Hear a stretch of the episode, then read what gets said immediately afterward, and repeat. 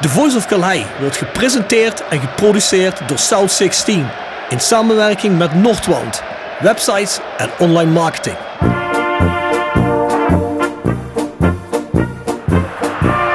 René van de Kerkhof, kom! Het hoofd van Danninga, het is het doelpunt! Het is het hoofd van het is het doelpunt! Het is 1-1 in de 36e minuut.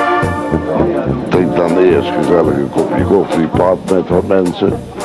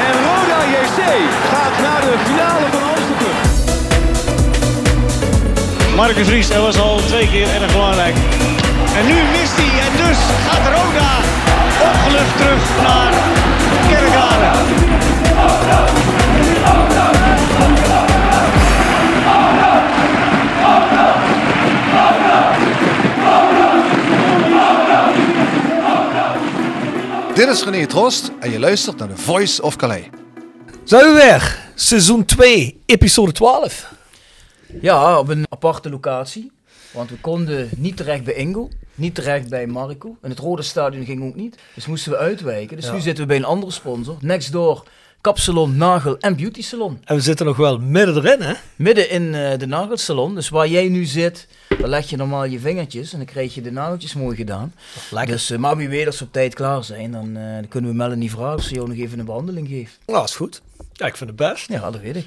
Doet ze ook pedicures. Alles. Kijk, daar ben ik helemaal voor te hebben voor pedicure. Dus wij dat nog een keer nodig. Nou, doe je schoenen maar niet uit. Je zegt al, Bjorn, eh, maatregelen afgekondigd. Het betaald voetbal helaas nog altijd zonder publiek. Ehm en amateurvoetbal allemaal afgelast, voorlopig.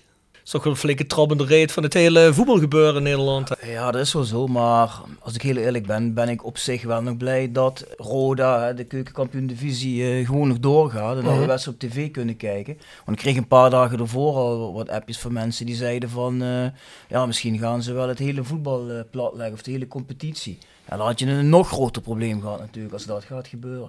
Dus ik ben op zich wel nog blij dat we, ja, nog naar voetbal kunnen kijken.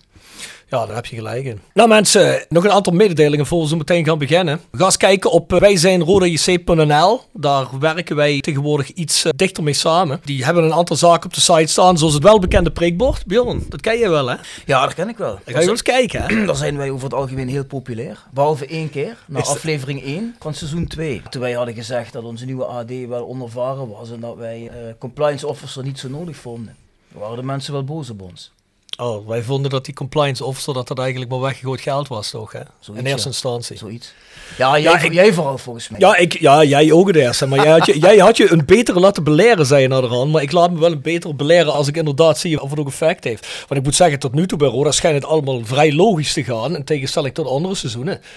Ja, en dan denk ik als alles logisch gaat, en iedereen zijn verantwoordelijkheid neemt in zijn taken en ook in het financiële, heb je dan een compliance officer nodig? Volgens mij toch niet? Ja, wie weet. Maar goed, ik ben in ieder geval blij dat we nog niks horen, zien en lezen van de compliance officer. En zolang dat het geval is, denk ik dat het goed gaat. Rustig is het, dus dat was ook eens nodig. Ja, nee, daar heb je gelijk in. Hey mensen, desalniettemin, ja, ik weet niet of mensen dat nu nog gaan doen. Maar een seizoenskaart bij kopen. Ja, als je toch wilt steunen, koop een seizoenskaart. Je weet nooit wanneer het begint. Kan zomaar over een maand allemaal weer epidemi- epidemiologisch. Hoe spreek je dat uit bij ons? Eens. Epidemiologisch. Ik krijg het niet mijn woord. Ik kom er niet goed uit. Maar is dat ook wel een woord? Dat is een woord. Is het geen woord? Nee, denk ik niet. Corona-technisch, dan maken we het simpel. Als het corona-technisch misschien wel mag, of misschien anders na de winterstop, koop een halve seizoenskaart. En we liepen net zo lekker met die seizoenskaarten. We zaten op een 4000. Kom nou die zeik ertussen. En als je er eentje hebt, ben je in ieder geval eh, verzekerd van toegang tot het stadion. Hè? Want iedereen met een seizoenskaart mag het eerste naar binnen natuurlijk. Ja, gegarandeerd, het ligt eraan. Hè. Er mogen 4000 man binnen maximaal. Dus als wij er, eh, we hebben nu 4000 seizoenskaarten. Ja, Maar dan kom je in ieder geval een aanmerking om een kaartje te kopen. Dat is in ieder geval zo, hè. Want je krijgt voorrang met de seizoenskaart, zo is dat, hè. Ja. Verder nog twee andere mededelingen. Wij hebben, dat hebben jullie misschien gehoord op vorige podcast, eh, met South 16 een Glück bier gebrouwen samen met de Gulpener bier. Dat is een Dort bier. Dat komt uit einde november, maar dat kun je al voorbestellen. Er is inmiddels dik een derde weg van het geheel. Dus er zijn er in totaal 400, 450 van beschikbaar. Volgens mij een 400. Is een mooi kerstcadeau, denk ik ook. Dus eh, als je een oom hebt, een vader, een schoonbroer of wat dan ook die graag bier drinkt, koop zo'n flesje. Dat kun je kopen bij shop.south16.com. Daar vind je ook nog andere zaken, die trouwens ook mooi zijn voor de kerst. Ik heb Bjorn net zijn eh, shirt gegeven dat ik hem een aantal afleveringen geleden beloofd heb. Ga daar eens kijken. Kun je niet betalen met, met PayPal of met creditcard? Schrijf dan even en vertellen we je hoe je anders kunt reserveren. Heb je hem Ehm, geproefd? eh, ja, we hebben hem geproefd, ja. En? Lekker? Ja, lekker. Ja, we hebben niet precies die geproefd, maar een Dort geproefd. Maar dat kennen misschien de meeste mensen wel. Dat is een bier van de Gulpener. Dat is eigenlijk misschien wel het eerste speciaal bier geweest van Nederland. Het is volgens mij een 6%, 6,5%. En dus wat zwaarder, tikje zoet. Ja, dat is een lekker biertje, man. Dat bier wordt tegenwoordig alleen maar nog op speciale gelegenheden gebrouwen door de Gulpener. En dat komt niet meer zo vaak voor. We hebben gezegd, nou laten we die dan doen, omdat het echt mijn werk als bier is.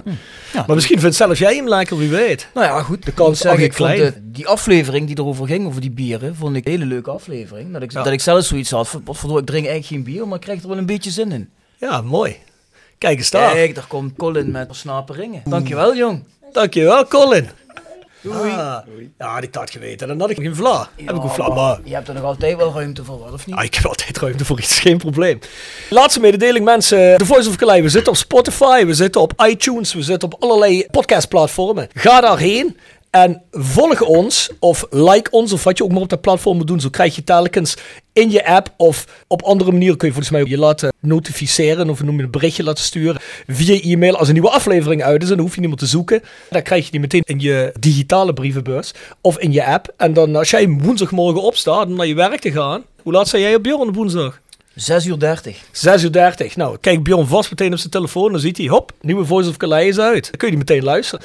Dus eh, laat ook een review achter. Maak die zo goed mogelijk. Dan stijgen we een beetje in de rankings. Zodat voetbalminnend Nederland met ons dik accent naar ons kan luisteren. Hè Bjorn? Nou ja, ze doen er wel een beetje minachtend over, maar schijnbaar hebben ze wel allemaal zitten luisteren, toch? Ja, ja, schijnbaar. ja, ja, ja. Zo'n zachte G hebben wij toch niet, hè? Eh, nee, we hebben geen zachte G. Nee, toch? Nee. Gebrande pinda's. Wordt gepresenteerd door Hotel Restaurant de Veilerhof. Boek een overnachting of ga heerlijk eten in het mooie bergdorpje Veilen. Voor boekingen ga naar www.veilerhof.nl. En Torapi Autodemontage aan de Locht 70. Voor al uw auto-onderdelen en het betere sloopwerk. Al 40 jaar een begrip in kerkrade. Tevens gesteund door Fandom Merchandising. Jouw ontwerper en leverancier van eigen sjaals, wimpels en andere merchandising. Voor sportclubs, carnavalsverenigingen en bedrijven. Al jarenlang vaste partner van de Rode JC Fanshop. Check onze site voor de mogelijkheden. www.fandom.nl Wil je mooie luchtopnames van je huis, omgeving of bruiloft? Laat mooie droneopnames maken door de gecertificeerde Sky Art Pix dronefotografie uit Simpelveld. Bekijk de site voor de vele mogelijkheden. www.dronefotografie-sap.nl Hey mensen, oplossing prijsvraag. De laatste twee keer. Niemand gewonnen. Niemand die eerst doelpunten maken voor Roda goed. Niet tegen Almere en niet tegen... Tegen wie hebben we ervoor gevoetbald? Volendam. Tegen Volendam ook niet goed. Dus geen prijzen die eruit zijn gegaan. Nou, als de volgende keer niemand wint, dan gaan we gewoon iemand uitzoeken die heeft ingestuurd. Moeten we wel die prijzen kwijtraken, hè, Fandom moet wel die sjaal kunnen versturen, hè? Dat is wel heel gek natuurlijk, want normaal wordt best wel vaak op Roland Alberg gestemd natuurlijk, omdat hij topscorer is. Dus nu tegen Volendam heeft niemand op Alberg gestemd. Nou, ik denk dat dat is omdat ze dachten, nou iedereen stemt op Alberg, laat ik iemand anders pakken. Dan heb ik meer kans. Zou kunnen, ja. Nou, pak dat even fout uit. Nou, de volgende prijsvraag. Welke Roda-speler scoort de eerste goal tegen Den Bosch? De prijs, een Wij zijn Roda-sjaal of een Fandom-sjaal. Maar volgens mij zijn er nog altijd die Wij zijn Roda-sjaals. Dan moet Bas Werry anders maar heel even mededelen wat voor sjaals dat zijn, zodat we dat ook kunnen benoemen. En twee keer een 5 euro bon voor de Subway in het Roda-stadion. Voor een wedstrijd een Subway halen een halve sub, dat gaat niet lukken. Maar wellicht als je in de buurt bent. En volgens mij kun je ze ook gewoon later nog gebruiken. Dus shop hebben we al genoemd, hè, shop.south16.com. Daar krijg je ook die Voice of Calais shirts. Onze gast heeft er net alleen gekregen. Past formidabel, heb ik gezien. En als je vragen hebt, schrijf naar de Voice of Calais at south16.com. Nou Bjorn, zijn we aangekomen bij de tip van de week. Tip van de week. Gepresenteerd door Jegers Advocaten. Ruist de Berenbroeklaan 12 in Heerlen. Hart voor weinig, nooit chagrijnig. www.jegersadvocaten.nl En Nextdoor Kapsalon, Nagel en Beauty Salon op de locht 44A8 te Kerkrade. Tevens gesteund door Financieel Fit Consultant. Als je bedrijf kan met medewerkers die uitvallen als gevolg van financiële problemen. Nooit meer klagen over loonbeslagen. Schrijf naar charles.duurzaambewind.nl Ik ga ervan uit dat je er geen hebt. Dan ben je alweer verkeerd. Oh shit, nou dan zeg ik maar eens. Welke tip? Nou, als je een beetje houdt van spanning en misdaad, hè, dat is natuurlijk een beetje de scene waar ik in zit, Ja. dan moet je op Netflix kijken naar American Murder, The Family Next Door. Oh, heb ik gekeken van de week. Heb je die gezien? Mhm. Ja, is er niks mis mee, toch? Nou, Zit je toch even anderhalf uur aan de buis gekluisterd. Bizar verhaal, hè? Ja, we moeten natuurlijk niet eh, het plot helemaal eh, al gaan verklappen. Maar het gaat dus in ieder geval om een kerel die zijn vrouw en kinderen vermoordt. En, eh, Ik dacht, je ging het plot niet... nee, eh, ik zeg niet waarom dat hij dat doet. Nee, maar je moet dat in het begin al helemaal niet zeggen dat die kerel dat doet. Want tot op de helft van de uitzending weet je dat niet. Ik wel. Wist toch al meteen. Ja, laten we het anders zeggen. Er wordt een vrouw en twee kinderen vermoord. Maar als je wil weten wie het gedaan heeft, dan moet je kijken naar American Murder, The Family Next Door op Netflix. Het zou de man kunnen zijn. Zet hem aan rond de 35e minuut dat het spannend blijft. Luister, iedereen weet dat heel veel misdaden, als vrouwen kinderen worden vermoord, dat het bijna in 80, 90 procent de vader CQ-echtgenoot is. Dus dat kan geen verrassing meer zijn. Ja, is dat in jouw ervaring ook zo? Dat is gewoon, dat is gewoon statistisch zo. Wauw. Alleen hier is het natuurlijk wel heel gek, want ja, Heb je wel eens zo'n zak gehad? nee, nee, nee, niet dat een vader een eh, kind vermoordt. of Zo, nee. Ja. Lijkt me wel Ja, dat is zeker heftig. Ja, nee, dat is inderdaad een goeie. Heb ik eh, van de week in gekeken. En ja, we zat ook gekluisterd aan tv. Ik heb er ook een. Namelijk Once in a Lifetime. En Once in a Lifetime, dat is een documentaire, die is al ietsje ouder, maar die gaat over New York Cosmos. Kun je die nog herinneren? New York Cosmos? Voetbalclub, ja. Ja. Uh, Huub Smeets dan niet gevoerd? Huub Smeets? Nee, daar heeft Pelé gevoetbald en Frans Beckenbauer. Ik denk niet dat Huub Smeets Huub Smeets heeft in Amerika gevoerd. Ja, maar ja, daar heb je niet bij de New York Cosmos gespeeld voor per se. Volgens mij heeft Huub Smeets al niet gespeeld. Of misschien in de allerlaatste dagen van de New York Cosmos. Maar dat was een hele glamoureuze vereniging. Zoals gezegd, Frans Beckenbauer, Pelé, volgens mij Johan Neeskens ook nog even. Ik weet het niet zeker. Veel bekende spelers. En die hadden toen in die tijd, dat die Giant Star op een gegeven moment vol zitten. 70, 75.000 man voor voetbal in Amerika. Dat was natuurlijk eh, ongezien. En dat is een leuke documentaire. Want dat geheel, dus het begin van eh, voetbal in Amerika, of professioneel voetbal in Amerika, wordt een beetje afgezet tegen het New York van de jaren 70 en 80. En dat is eh, eigenlijk eh, heel erg interessant om te kijken. Once in a Lifetime heet die. En die kun je op diverse streamingplatformen kun je die wel vinden. Ik weet niet zeker of het op Netflix zit, maar anders moet je maar eens zoeken. Dat is in ieder geval een eh, anderhalf tot twee uur die goed besteden is.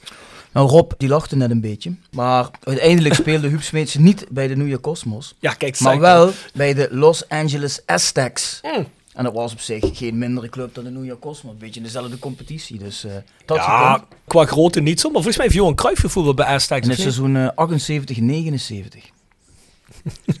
Ja, dat zou kunnen, dat zou kunnen. Dus de Huub die bij ons in de spits heeft gespeeld. Ja. Ja, nou ja, goed. Zoals gezegd, hè, niks tegen Huub Smeets, maar dat hij bij New York Cosmos had gespeeld, dat dacht ik me niet te herinneren. Maar dan moet ik ook eerlijk bekennen, ik wist ook niet dat hij in Amerika had gespeeld. Tijd voor onze gast, Bjorn. Ja, wij vragen natuurlijk heel vaak aan de luisteraars van wie zouden jullie graag in de podcast willen hebben. En één eh, veelgenoemde naam die naar voren kwam is Danny Volkers. En als ik het goed heb Danny, dan ben jij trainer van onder 21 en hoofd jeugdopleidingen. Ja, dat klopt, eh Bjorn. Ja, wat, wat- doe je eigenlijk allemaal eh, precies bij Rode? Is dat het enige of nog een paar functies? Lijkt me genoeg, toch? Is al zat toch? Ja, dat is genoeg, ja. Nee, nee, ja, dus sinds dit jaar eh eh trainer-coach van onder 21 en, en jeugdhoofdopleidingen. Klopt, ja. En onder 21 samen met Marco nu geloof ik. Ja, hè? samen Marco met Marco. Ja, ja, ja. Ja, en je traint ook eh, SV Meersen toch? Ik train ook SV Meersen, hoofdklasser, ja. Ja, ook nog. Ja, Ja, dus- dat is een druk leventje, hè? ja, ja, ik zei het al voor, eh, af eh, tegen Bjorn. Ik, ja, ik ben vader van drie dochters, dus dan Oh, ja, Ja, dat is een helemaal druk moet leventje. je vooral eh, in het voetbal eh, actief blijven, hè. dus dan moet, ja, dan, moet je het, dan moet je het zo invullen. Voetballen de dochters ook, of niet? Nee, nee, nee. nee. Of zijn ze dat te jong voor, of hebben ze geen Nee, interesse? nee, dat, nee, daar hebben ze geen interesse in. En dat eh, ja, mag je misschien niet zeggen, maar ik heb heel weinig met, eh, eh, met vrouwenvoetbal. Ah, oké. Ja, goed, dat mag je van mij best zeggen, hoor. ja, nee, goed. Ik weet iedere dat mensen er misschien anders over denken, maar ik heb daar, nee, nee, voor mij is dat, eh, nee. Vroeger ook gehad, vrouwen elftal. Ja, Rode Ja. even een dames elftal gehad. Dat was ook helemaal niet zo slecht, geloof ik, in die tijd. Ik heb geen idee. Nou, volgens mij wel. Maar goed. Over het algemeen vind ik inderdaad dat je bij veel vrouwen de voetbalschoenen 's morgens moet verstoppen. Want eh, ik speelde bij de gracht. Dan hadden we ook een dames elftal. En voordat wij met het eerste spelen, dan spelen die dames. En dan stond je vaak te kijken en dacht je van, is niet best. Nee. Maar bijvoorbeeld de dames van het Nederlands voetbalelftal, dat is op zich best wel goed naar te kijken. Ja, goed, ik ben een paar jaar geleden ben ik eens gaan kijken in het aan Den Haag stadion eh, naar het Nederlands dames elftal. Maar daar, ja, daar klappen al eh, 5000 mensen als iemand een bal voor 5 meter eh, goed inspeelt. Dan zijn ze heel snel, eh, een hele andere beleving zit erin. Eh, ja, goed, het tempo is natuurlijk eh, eh, is het vergelijk met. Ja, ik denk als je, als je Nederlands elftal eh, dames pakt en je laat die denk ik tegen de onder 14, onder 15 van Roda spelen, dat ze niet gaan winnen. Oh, serieus? Ja, ja. Is het toch zo groot? Ja, het verschil is wel groot. In snelheid, in fysiek, in ja, dat is. Dus, dus zeg maar, maar, mensen geloven dat niet ik dat zeg, maar ik denk maar dat dus, dat echt dus het eh, Nederlands dameselftal, die met Shannis van der Zanden, noem maar op, eh Ja. Ied Miedema geloof ik in de spits, hè, die zouden niet winnen van een eh, gemiddelde vierde klasse of zo. Eh, nou, ik denk derde klas, eh, dan, dan, ja, ik denk, ja, ik denk vooral op het, op het fysieke. Dat ze dan niet, eh, dat ze het heel moeilijk hebben daartegen. Ja, ja. Ik zie wel eens die Amerikaanse en ook jaren terug die Duitse dames voetballen. Maar dat vind ik toch wel naar echt voetbal uitzien. Bij Nederland had ik wel eens zoiets van ja, maar die Amerikanen die. eh, maar die zijn- hebben ook veel betere faciliteiten. Dat is echt, er is ook het vrouwenvoetbal echt georganiseerd zoals hier het normale professionele voetbal En ook. al jarenlang aan Amerika is het al, Ja. eh, al, al tig jaar natuurlijk, hè, eh, een hoog niveau vergeleken met Nederland. Dus Rob zou misschien wel zich kunnen meten met de kunnen worden. damesvoetbal. ja. Ja, ja. Ja, ik heb eraan gedacht om te laten ombouwen en dat ik daar een carrière heb. ja, maar je had te behaarde benen en daar was geloof ik niks meer aan te doen. Ja, moet je gewoon vaker scheren. Hè? En je zit op een goede plek hier, hè? Ja, precies. Dat is het begin van mijn carrière bij het Nederlands vrouwenelftal. Danny, je bent sinds 2014 werkzaam bij Roda. Eh, ja, ja. 2014? volgens goed, mij goed wel. Ja, ja. Ja, tenminste, of internet liegt. Nee, dat kan. Maar jij eh, zult het het beste weten. eh, ik volgens mij is het nu mijn zevende seizoen inderdaad. eh, eh, Kijk, ja. hoe ben je nou eigenlijk bij Roda terechtgekomen? Hoe ging dat? Ja, dat is wel een apart verhaal. Eh, ik heb eh, na mijn opleiding CIO's ben ik eh, werkzaam geweest 18 jaar in de jeugdzorg bij Stichting Sonar. En ik werkte hier in de Parkstad eh, eh, met een aantal jongeren. Ik had een groep van, van 6 tot 8 jongeren. En daar hadden we een samenwerkingsverband mee met, eh, met Rode JC. Dus we hadden bijvoorbeeld in het stadion boven op de tweede verdieping hadden we een keuken. Nou, daar deden we met de jongeren wat, eh, eh, wat kook, eh, ja, koken. eh, voor, voor Zeg je nou, deden we met de jongeren wat kook? koken. Delen wat kook. Dat zou met die categorie op zich niet, niet heel verkeerd zijn geweest, denk ik. Ik denk, wat zegt hij nou? Mag je best zeggen, Danny. Is niks mis mee.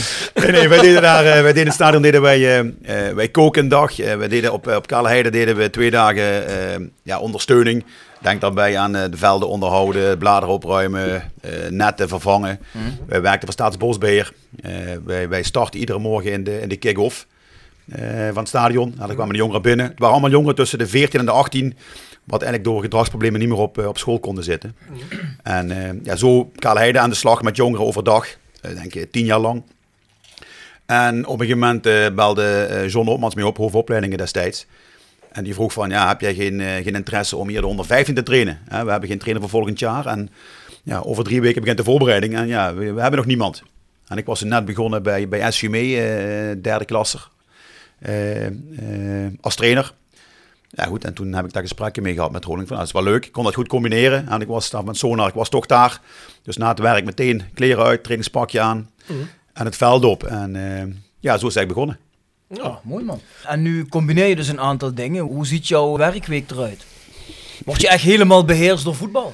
Ja, niet alleen ik. Ik denk het hele, hè, ook ja, hè, mijn, mijn thuissituatie. ja, ik denk dat de vrouw ook daarachter moet staan. Anders kan dat niet wat ik allemaal doe. Hè, Ik ben gewoon eh, zeven dagen per week eh, van huis inval met voetbal. En dan, dan heb je maandag tot en met vrijdag door de week ben je bij, bij Roda met de jeugd bezig.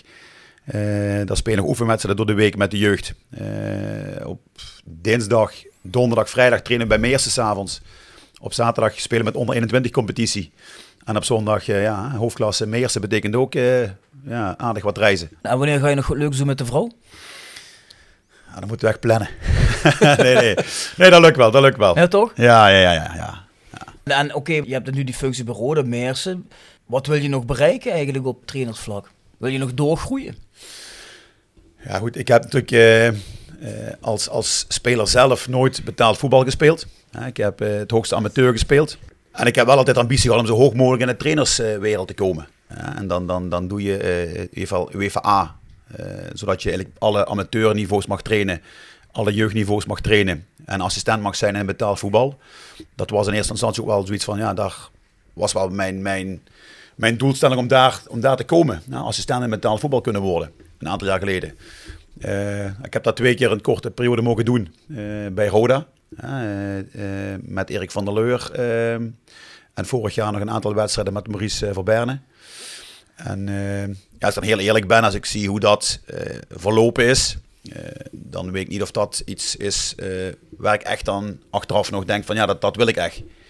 En dan denk ik, nu zit ik wel op mijn plek bij, bij onder 21 en dan, dan hoofdopleidingen. Ja, dat geeft toch wat, wat, wat eh, voor mij wat meer rust dan, eh, dan assistent betaald voetbal. Want dat is altijd maar ja, afhankelijk van hoe gaat het. Nou, je ziet bijvoorbeeld Maurice, die komt binnen als assistent van, eh van Jean-Paul. En dan na een half jaar eh, is Jean-Paul weg en dan neemt Maurice het over. En dan vervolgens komt er iemand anders en dan is Maurice weer weg. Nou goed, en datzelfde heb ik met Erik van der Leur ervaren. Die, die paar maanden, ja, dat, dat was wel heel lastig allemaal. Als je dan de resultaten ziet en alles wat er omheen speelt. Ja, dan is dat, eh, is dat voor mij wel een eye-opener geweest van ja, is het dit wel echt wat ik, eh, wat ik altijd heb willen nastreven. Eh, dus ik denk dat ik nu op een plek zit bij de voetbalacademie. Om hoofdtrainer te worden in het betaald voetbal, ga je die opleiding ook nog doen? Nee, als ik, als ik coach betaald voetbal zou doen, dan is het puur voor mijn eigen ontwikkeling. Maar ja, weet je, de ambitie om betaald voetbaltrainer te worden met mijn achtergrond, ja, dat, die kans is, ja, is bijna niet heel, denk ik. En tegenwoordig worden toch vaak mensen aangetrokken wat al een staat van dienst hebben binnen, binnen betaald voetbal. Ja, Ex-pro voetballers, dat heb ik niet, dus die kans is, eh, ja, denk ik, nul. Alleen de opleiding zelf, denk ik, is wel weer een toevoeging aan eh, voor mezelf om daar beter uit te komen, dingen van op te pakken. En dat weer te gebruiken uiteraard in de, in de opleiding bij Rode op dit moment. Maar goed, ik wil ook graag de, de, de cursus eh, hoofdopleidingen gaan doen.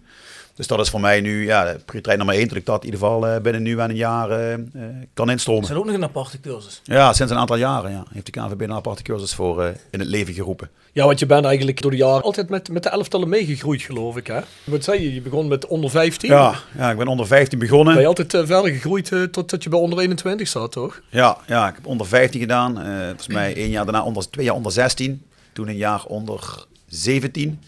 Uh, toen ik onder 17 had, toen werd uh, volgens mij rond de carnaval werd, uh, René Troost doorgeschoven als assistenttrainer. Die had toen onder 19 destijds uh, bij Roda.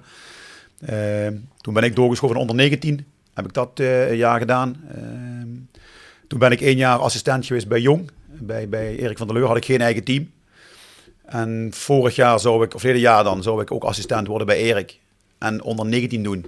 Ja goed, hè, toen is Erik eigenlijk al uh, vroeg in het seizoen op non-actief gezet. Dus dan heb ik onder 21 overgenomen en onder 19. Heb ik dat allebei gecombineerd in het seizoen. Uh, samen met, toen zat ik nog bij, uh, bij tweede klasser Cesar en Beek als mm -hmm. hoofdtrainer. Dus dat was ook ja. al druk. Had je drie teams waar je mee traint. en dit jaar is het dan hoofdopleidingen en onder 21 trainer. Ja, dat is wat je zegt. Hè. Ik denk dat je als je hoofdopleidingen bent, of zo hoog in de boom zit bij het jeugdgebeuren, je zit natuurlijk veel meer in de. Hè? En dat is wat je zegt als jij, want volgens mij is dat ook iets wat Erik uh, zei, uh, of een interview of bij ons in de podcast, mm -hmm. dat weet ik niet meer. Hij zei ook toen van, ja, ik, ik wilde het eigenlijk niet. Dat je weet dat je op een gegeven moment als je op de schopstoel zit, ja, dan moet je waarschijnlijk helemaal weg bij de vereniging. En ik wilde gewoon bij de vereniging blijven. Ja. ja, je ziet dat dat natuurlijk ook nu gebeurd is. Je wordt doorgeschoven en als je een slecht seizoen te pakken hebt, dan ja, nog een aantal verlieswedstrijden, of als de vibe niet goed is of wat dan ook, ja, dan ben je weg meestal. Dan heb je wel uh, al die jaren dat je lekker gewerkt hebt, dat is voorbij. Ja, kijk, als hoofdtrainer heb je een bepaalde houdbaarheidsdatum. En ja, tegenwoordig uh, hoofdtrainer 1, 2, 3 jaar. Uh, afgelopen jaar bij Roda nog korter, denk ik. Dan, is het weer, uh, dan komt er weer een nieuwe, of is het afgelopen. Heb je dan de jeugdopleiding ook? Dat de mensen met een korte houdbaarheidsdatum zitten? Dat wil ik dus mee zeggen, is het als bijvoorbeeld een technisch directeur binnenkomt, zoals nou Jeffrey van As. Dan wil ik niet zeggen dat Jeffrey van As dit doet. Maar dat er bijvoorbeeld een nieuwe technisch directeur binnenkomt, dat hij dan alles begint door te lichten. Want die zegt, ja, kijk hoe het hier bij de jeugdopleiding gaat. Er stromen te weinig mensen door. Of wat dan ook maar zijn criteria zijn. Ze zeggen van, nou ja jongens, het moet een beetje op de schop. Of is in jouw ervaring meestal zoals een technisch directeur binnenkomt dat hij dat toch allemaal lekker laat zitten bij een jeugdopleiding? Ja, goed, nu met Jeffrey, die, die Jeffrey komt binnen, volgens mij was dat februari of maart uit mijn hoofd. Ja, ja. ja goed, ja, die heeft dan ook gezegd van luister, ja, ik, heb, ik kom nu binnen, maar ik weet niet wat er speelt hier. Toen was net corona, dus hij kon ook geen mensen daarop hè, beoordelen of wedstrijden gaan kijken of trainingen bekijken. Uh, dus die heeft dat fijn aan, aan, aan, aan ons eigenlijk. Aan ons is dan uh, John Oormans, Dave Jansen en, en ik zelf uh, met ons drieën overlaten van ik geef jullie die, eh, die invulling wel daaraan. En ik vertrouw op jullie eh, ja, deskundigheid om daar goede keuzes in te maken. Ja. ja, ik denk dat Jeffrey daar inderdaad ook wel de mensen verantwoordelijkheid in geeft. Maar wat ik me ook nog afvraag, Danny, de functie hoofdjeugdopleidingen. We hebben er allemaal wel een beeld bij, hè, maar wat houdt dat nou precies in? Want ik kan me voorstellen, enerzijds ben je ook gewend veel op het veld te staan. Maar ik denk dat een functie hoofdjeugdopleidingen is toch ook deels een kantoorbaan, neem ik aan. Je moet ook veel papierwerk doen. Ja, ja. Ja, dat is ook het, eigenlijk het, waar ik in het begin eh, tegenaan eh, eh, hikte van ja, is het wel wat bij me past? Want ik ben iemand die ja, heel graag op het veld staat. Eh, en ik had ook zoiets aan, hoofdopleidingen, wat betekent dat dan? Is dat dan ja, dat je 40 uur achter een laptop zit? Want dan is dat niet wat ik eh, eh, eh, pretendeer en waar ik goed in ben. Eh, maar goed, we hebben daar een, denk ik een goede, goede mix in gemaakt. Kijk, eh, John Oormans, eh, jarenlang jeugdhoofd- of eh, hoofdjeugdopleiding geweest. Ja, die weet natuurlijk van, van alle, alle facetten, weet hij precies hoe het zit binnen de, binnen de opleiding. En eh, ja, goed, die, steunt mij daarin. En dat doen we eigenlijk ook samen. Het is niet zo dat ik daar eh, bepaal of dat John bepaalt. Maar we zijn eh, met drie mensen daar en we, ja, we, doen dat eigenlijk samen. En John is vooral toch bezig met, ja, met het papierwerk, alles eromheen. En ik ben wat meer op het veld bezig. Met trainers bezig en met spelers. Dus we hebben daar een goede, goede verdeling in. En dat voelt eigenlijk ja, voor ons alle drie prima zoals het is. Oké, dus John Ortmans is er zelf ook nog gewoon. Ja, ja, ja zeker. Ja, gelukkig wel. Ja, want wat ik zeg, voor mij is het, is het nieuw. Ben ik daar heel onervaren in, moet ik erin groeien. Ehm, ja, en John ja, doet, heeft dat, ik weet niet hoe lang, maar tig jaar gedaan.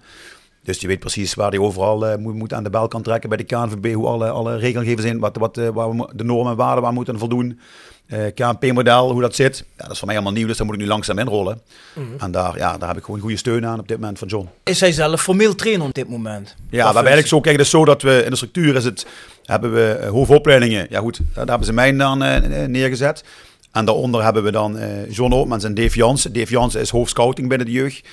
En we hebben eigenlijk de, de, de, de opleiding in drie bouwen verdeeld. Dus we hebben een onderbouw, een middenbouw en een bovenbouw. En de onderbouw is eh, onder 10 tot en met onder 12. Daar is Dave Jansen verantwoordelijk voor. Eh, John doet de eh, middenbouw, dus onder eh, 13, 14, 16. En ik doe bovenkant onder 18, onder 21. Dus we hebben dat eigenlijk zo met z'n drieën verdeeld. En hoe kom ik eigenlijk als talent bij Roda terecht? Hoe gaat dat in zijn werk, zo'n scouting? Ja, goed, ik denk dat wij een enorme uitgebreid eh, scoutingsnetwerk hebben. Ja, ik denk dat wij wel 14, 15 scouts eh, aan de academie hebben verbonden. Die wat eh, iedere week alle, alle velden in, eh, eh, in de omgeving af, afgaan om te kijken of er talenten rondlopen. En vanaf hoeveel jaar begint dat? Ja, bij ons we hebben ze van onder 9, dan kom je in het jeugdplan. En onder 10, dat is het eerste elftal zeg maar, wat, wat competitie speelt. Wat is jullie opinie over, ja, weet je wel, je hoort wel eens van dat het zal bij Roda niet zo zijn. Maar je hoort wel eens van die grote verenigingen, zoals Barcelona of Chelsea of zo, dat die al met jeugd bezig zijn als een kind zes jaar is. Ja. En daar al bedragen geboden worden onder het motto van, ja, lijkt ons getalenteerd. hè. We gooien er daar van 100 tegen de muur. Als er drie blijven plakken, dan is het Ja. goed. Hoe staan jullie daarin eh, als ja, jeugdopleiding? Voor ons is dat, is dat, is dat gewoon ja, dat is niet, eh, dat is niet haalbaar, dat is niet reëel. Wij, eh, wij Nee, maar je hebt wel, ik denk ik, een kijk op van, moet ik al bezig zijn met vijf, zesjarige kinderen of niet? Ja, goed, we hebben toevallig nu, volgens mij eentje van, die is zes of zeven. Eh, die hebben we binnengehaald, omdat dat echt, ja, dat is, eh, ik ga de naam niet noemen, want dan denk ik dat andere clubs hem al, al, al zullen weghalen als je het hebt over die clubs. Ik vind het wel mooi dat je denkt dat die allemaal luisteren. ja, ja. Top. Ga ik vanuit, ga ik vanuit, toch? Dankjewel, Danny. Ga ik vanuit. Daar ga ik vanuit. Eh, Mark Overmars zet de Voice of Calais aan over twee weken. Want, eh, ja, je moet opletten, je weet nooit eh, hoe snel dat gaat. nee, nee, je hebt gelijk, je hebt gelijk. je En we hebben er al natuurlijk, ja, we verliezen al geregeld jonge, jonge talentvolle spelers, verliezen we al aan clubs hier in, in, in de omgeving. Dus nee, maar goed, weet je, dat is een, dat is een, een, een jongen die, ja, die, die kun je nu al bij drie jaar ouder zetten. Dat, dat hebben wij nog nooit gezien. Alleen normaal gesproken is het onder, onder negen en dan zitten ze in het jeugdplan en komen ze één keer per week op vrijdag komen ze trainen. En vanuit daar wordt een groepje gecreëerd wat in de onder 10 gaat instromen en dan, ja, dan in de opleiding aankomt. Alleen we zijn nu aan het kijken van, Ehm, ja, onder 10, onder 11. Ja, dat is al vroeg, hè. We, we- we hebben het daarover van ook met de KNVB. Ja, eigenlijk wil de KNVB ook dat we pas gaan jongens laten instromen in onder 12. Dan zul je bijvoorbeeld eh, een voetbalschool moeten opzetten onder naam Roda. Of een steunpunt eh, waar je met jongens gaat trainen bij amateurclubs. Eh, want ja, als jij een jongen van onder 10 binnenhaalt, eerder dat die bij het eerste zit. Ja, de 11, 12 jaar ben je dan verder. Ja, als je het is 12 jaar voor die kinderen staat zo ver, zoveel tijd wat je moet investeren.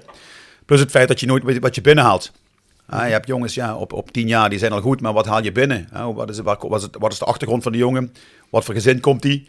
En je ziet dat je pas na twee, drie jaar, dat je pas echt een beeld krijgt van ontwikkelt zich iemand, hoe leert iemand? Eh, en wat, wat neemt hij mee? Wat neemt hij mee uit zijn gezin en hoe zit hij in elkaar? En ja, dus daar lopen we steeds meer eh, achteraan. Er zijn sowieso stromingen, Danny, die zeggen van kun je niet beter kinderen met hun vrienden laten voetballen tot een jaar of 14, 15 en dan naar een. Ja. Ik, ik las een aantal jaar geleden een artikel. Een paar jaar geleden was het eerste elftal van IJsland was best wel goed. Die wonnen toen ook twee keer van Nederland geloof ik. We hadden het een hele goede lichting. En dan was er een artikel in de VI en in IJsland in die opleiding. Daar ga je pas met een jaar of 15 op zijn vroegst naar een ja, een, een BVO of, Ja. een, of een landelijke opleiding. Tot die tijd moet je gewoon met je vriendjes voetballen. Ja, dat, dat, dat, dat denken wij ook. En de KNVB wil dat ook. Eh, en zo zitten wij er ook in. Alleen dat is lastig als, als dat niet, niet eh, voor iedereen geldt. Want ja, weet je, op het moment dat wij onder, onder 12 beginnen. En andere clubs hier in de omgeving doen dat niet. En die halen de jongens weg. Ja, dan moeten wij ze gaan betalen. dan, dan moet je opleidingsvergoeding gaan betalen. Ja goed, en dan moet je al een hoop geld neer gaan leggen om uiteindelijk dadelijk onder 12 te gaan vullen. Ja goed, en dat kan ook niet de bedoeling zijn. Maar je denkt dus niet dat als een kind pas met 14, 15 instroomt, dat hij dan al een achterstand heeft ten opzichte van jongens die al vanaf 9 bij een BVO zitten. Dat hij dat niet meer goed kan maken. Ehm, ja, kijk, op het moment dat jij van je onder tiende al, al vier keer per week traint, ten opzichte van iemand maar twee keer traint, en hè, bij de amateurclubs eh, is het toch vaak hè, een goedwillende ouder wat voor de groep staat. Eh, dus ja, je hebt allicht achterstand. Dat, logisch. Alleen ik denk op het moment dat je het zo kunt organiseren dat wij trainers aanleveren bij die grote amateurclubs en daar de spelers gaan trainen, dan blijven ze toch in hun eigen omgeving met hun eigen vriendjes, eh, dichter bij huis. En wij faciliteren dat de trainingen. Hè? En eh, dan hou je ze wel in beeld en dan train je ze toch wel beter, denk ik. En dan heb je ze iets langer in hun eigen, eh, ja, hun eigen warme omgeving. Ze nu al zo vroeg weggehaald. Als jij nou erover hebt, dan trainen ze één, twee keer per week. In tegenstelling tot vier keer. Heb je het dan over, train jij ze dan tactisch? Ook op een manier? Of, of alleen technisch? Of, of, of hoe gaat dat in zijn werk? Want ik kan me nog herinneren van vroeger, Bjorn waarschijnlijk ook nog wel, en jij zelf misschien ook. Maar jij hebt heel veel trainingen gemist, technisch en tactisch. kan ik me nog herinneren. Nou, misschien wel. Maar in tegenstelling daartoe, ik zat wel elke seconde dat ik van school thuis op straat met een bal. Dus in principe, je zit na vier uur of na drie uur of hoe laat was dat, eh, totdat het licht uitging buiten, zat je te voetballen. Moet je toch wel heel erg beperkt zijn in je talent als je niet elke dag misschien een miniem klein beetje beter werd. Ik had ook het gevoel dat die jongens die vroeger naar een betaalde voetbalvereniging gingen, uit mijn leeftijd, dat waren wel jongens waarvan ook iedereen ook wel tegenop keek in het amateurvoetbal in jouw lichting. Maar ook op straat dat je wist, ja, dat is ook gewoon echt een hele, hele, hele, hele goede voetballer. En als je dan zegt, over het aantal trainingen. Kijk, ik vraag me dan altijd af, is het gewoon omdat kinderen vandaag de dag niet meer veel voetballen? Of gebeurt er iets op die training specifiek? Ja, dat, dat zal ook wel. Wat ze bijvoorbeeld op straat niet zouden kunnen. Kijk, wat veel van die jongens, we zaten hier samen met eh, Emmer Absalem. Die zeggen ook van ja, in Rotterdam, wij spelen nog altijd eh, elke dag op straat. Ja, dat zie je hier niet zoveel. Daar krijg je natuurlijk ook een techniek van, van heb ik jou daar. Tenminste, als je getalenteerd bent. Dus ik vraag me dan af, is het nou werkelijk iets waarvan je zegt van ja, die twee trainingen meer bij Roda, dat is dan ook echt die meerwaarde? Of is dat alleen meerwaarde omdat kinderen sowieso niet meer op straat voetballen? Ja, beide. Hè. Je denkt inderdaad, hè, onze generatie, dat was eh, schooltas eh, in de gang gooien Ja, en naar precies. buiten voetballen totdat moeder riep voor het eten. Ja. Ja, dat is er niet meer. Hè. Kinderen gaan naar school, komen terug en dan duiken ze achter een eh, Playstation of Xbox of in, of hè, achter een telefoon. En dus je moet dan ja, iets gaan faciliteren waardoor ze gaan, gaan trainen. En daarbij, op het moment dat jij... Dat is eigenlijk bizar, hè? Ja, maar goed, daarom denk ik ook dat het niveau eh alsmaar minder wordt. Want ja, uiteindelijk moet je vlieguren maken. Dat geldt voor alles. Hè? Ja, Ja, ja, ook ja. als voetballer. Hè? En ik denk, hè, vroeger op het pleintje, ja goed, daar waren geen regels. Hè? Daar was het rechts van de sterkste. En eh, ja, daar was het overleven. En daar leer je denk ik heel veel. Alleen nu eh, is het natuurlijk belangrijk dat jongens, als ze naar Roda komen of andere BVO, dan kun je wel met de beste met de beste. Dus dan is de weerstand wat je krijgt. Kijk, op het moment dat jij goed bent op het pleintje, ja, en je bent daar de beste, en, ja, dan is het niveauverschil misschien heel erg groot. En op het moment dat jij bij een BVO binnenkomt, dan ga ik ervan uit dat alle spelers daar, wat daar binnenkomen, dat die allemaal een bepaald niveau hebben. Dus dan train je de beste met de beste en dus krijg je meer weerstand. Dus moet je meer eh, doen om je te ontwikkelen. En ik denk dat dat beide eh, ja, eh, het voordeel is van, van, van een BVO. The Sound of Calhei. Gepresenteerd door www.gsrmusic.com voor muziek en exclusieve merch van Born From Pain, Madball, Death Before Dishonor, Archangel en nog veel meer. Ga naar www.gsrmusic.com En iPhone Reparatie Limburg voor professionele reparatie van Apple, Samsung en Huawei telefoons. Wouderpad 7 te Beek. Ook worden we gesteund door Willeweber Keukens.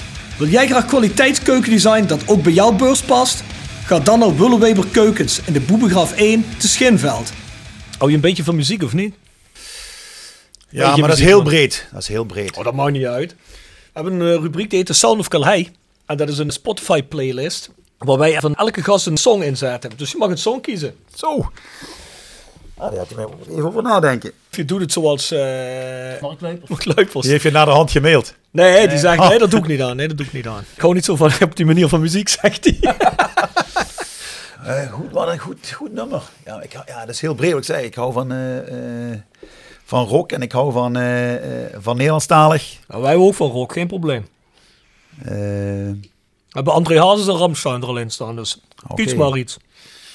Ja, dan wordt het toch Nirvana, denk ik. Nirvana. Nirvana. Welke song? Ja, wat denk je? Smash like Teen Spirit. Yes.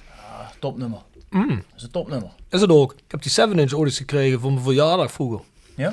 Mhm. Toen luisterde ik eigenlijk wel naar veel hardere dingen, maar die song vond ik wel goed. Dus die heb ik nog altijd thuis liggen ergens. Ja. Goeie keuze. Goeie keuze van Danny. Vind ik ook. Danny, ik pik even een vraag mee van de luisteraar. Ja. Brent Smeets. Die wil graag van jou weten. Wie is de beste jeugdspeler uit de opleiding van Roda? Op dit moment? Ja. Zo. Ja, dat is een... Dat is, Mag die ook weer niet zeggen. Nee, daar doe je misschien een andere koop mee. Maar dat is ook lastig in te schatten. Want ja, goed, ik denk dat we in de, in de onderkant een aantal hele goede hebben. Ik heb, eh, denk ik, in de onder eh, 17 lopen twee eh, echte goede.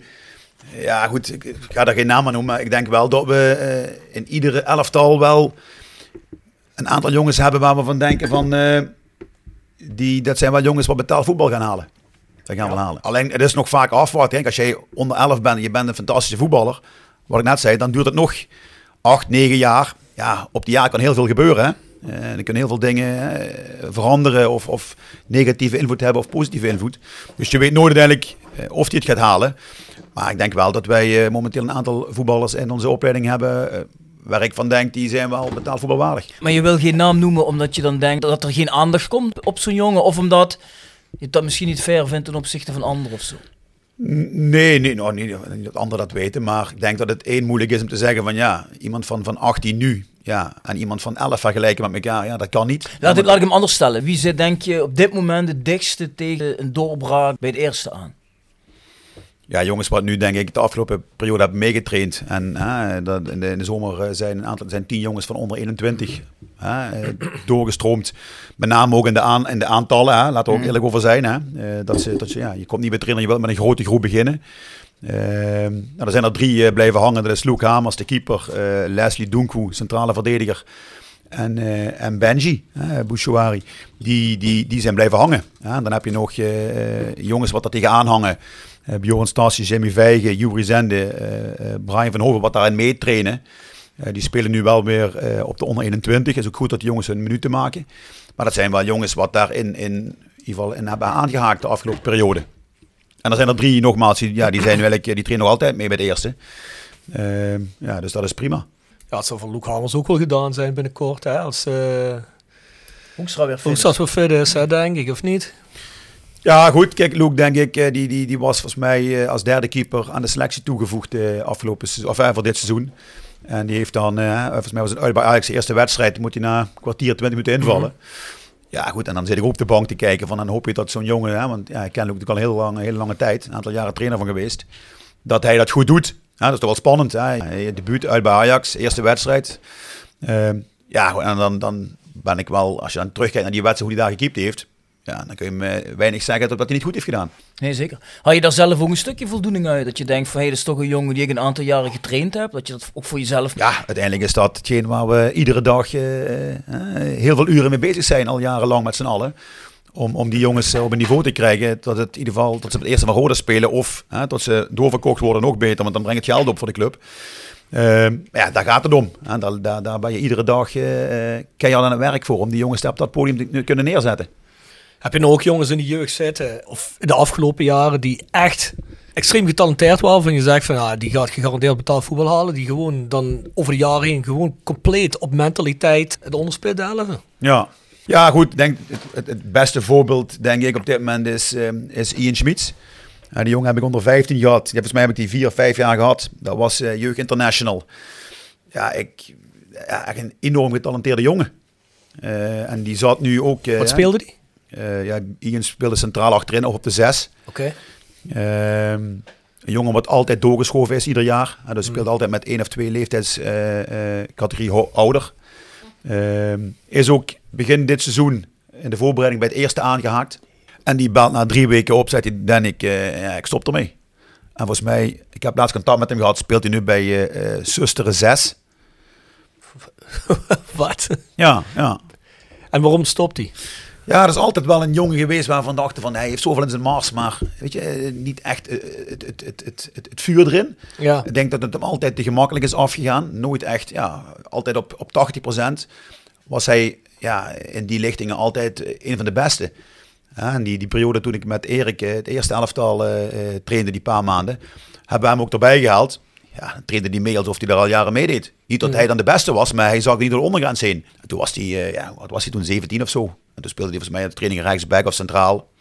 Ja, gewoon makkelijk, heel makkelijk. Maar nooit een jongen waar je dan, ja, waar je vandaag van, je kunt, je kunt nog beter als je wil. Echt een jongen wat alles had. Eh, eh, ik denk van ja, in het mentale misschien hadden we daar eh, iets moeten in kunnen doen eerder al.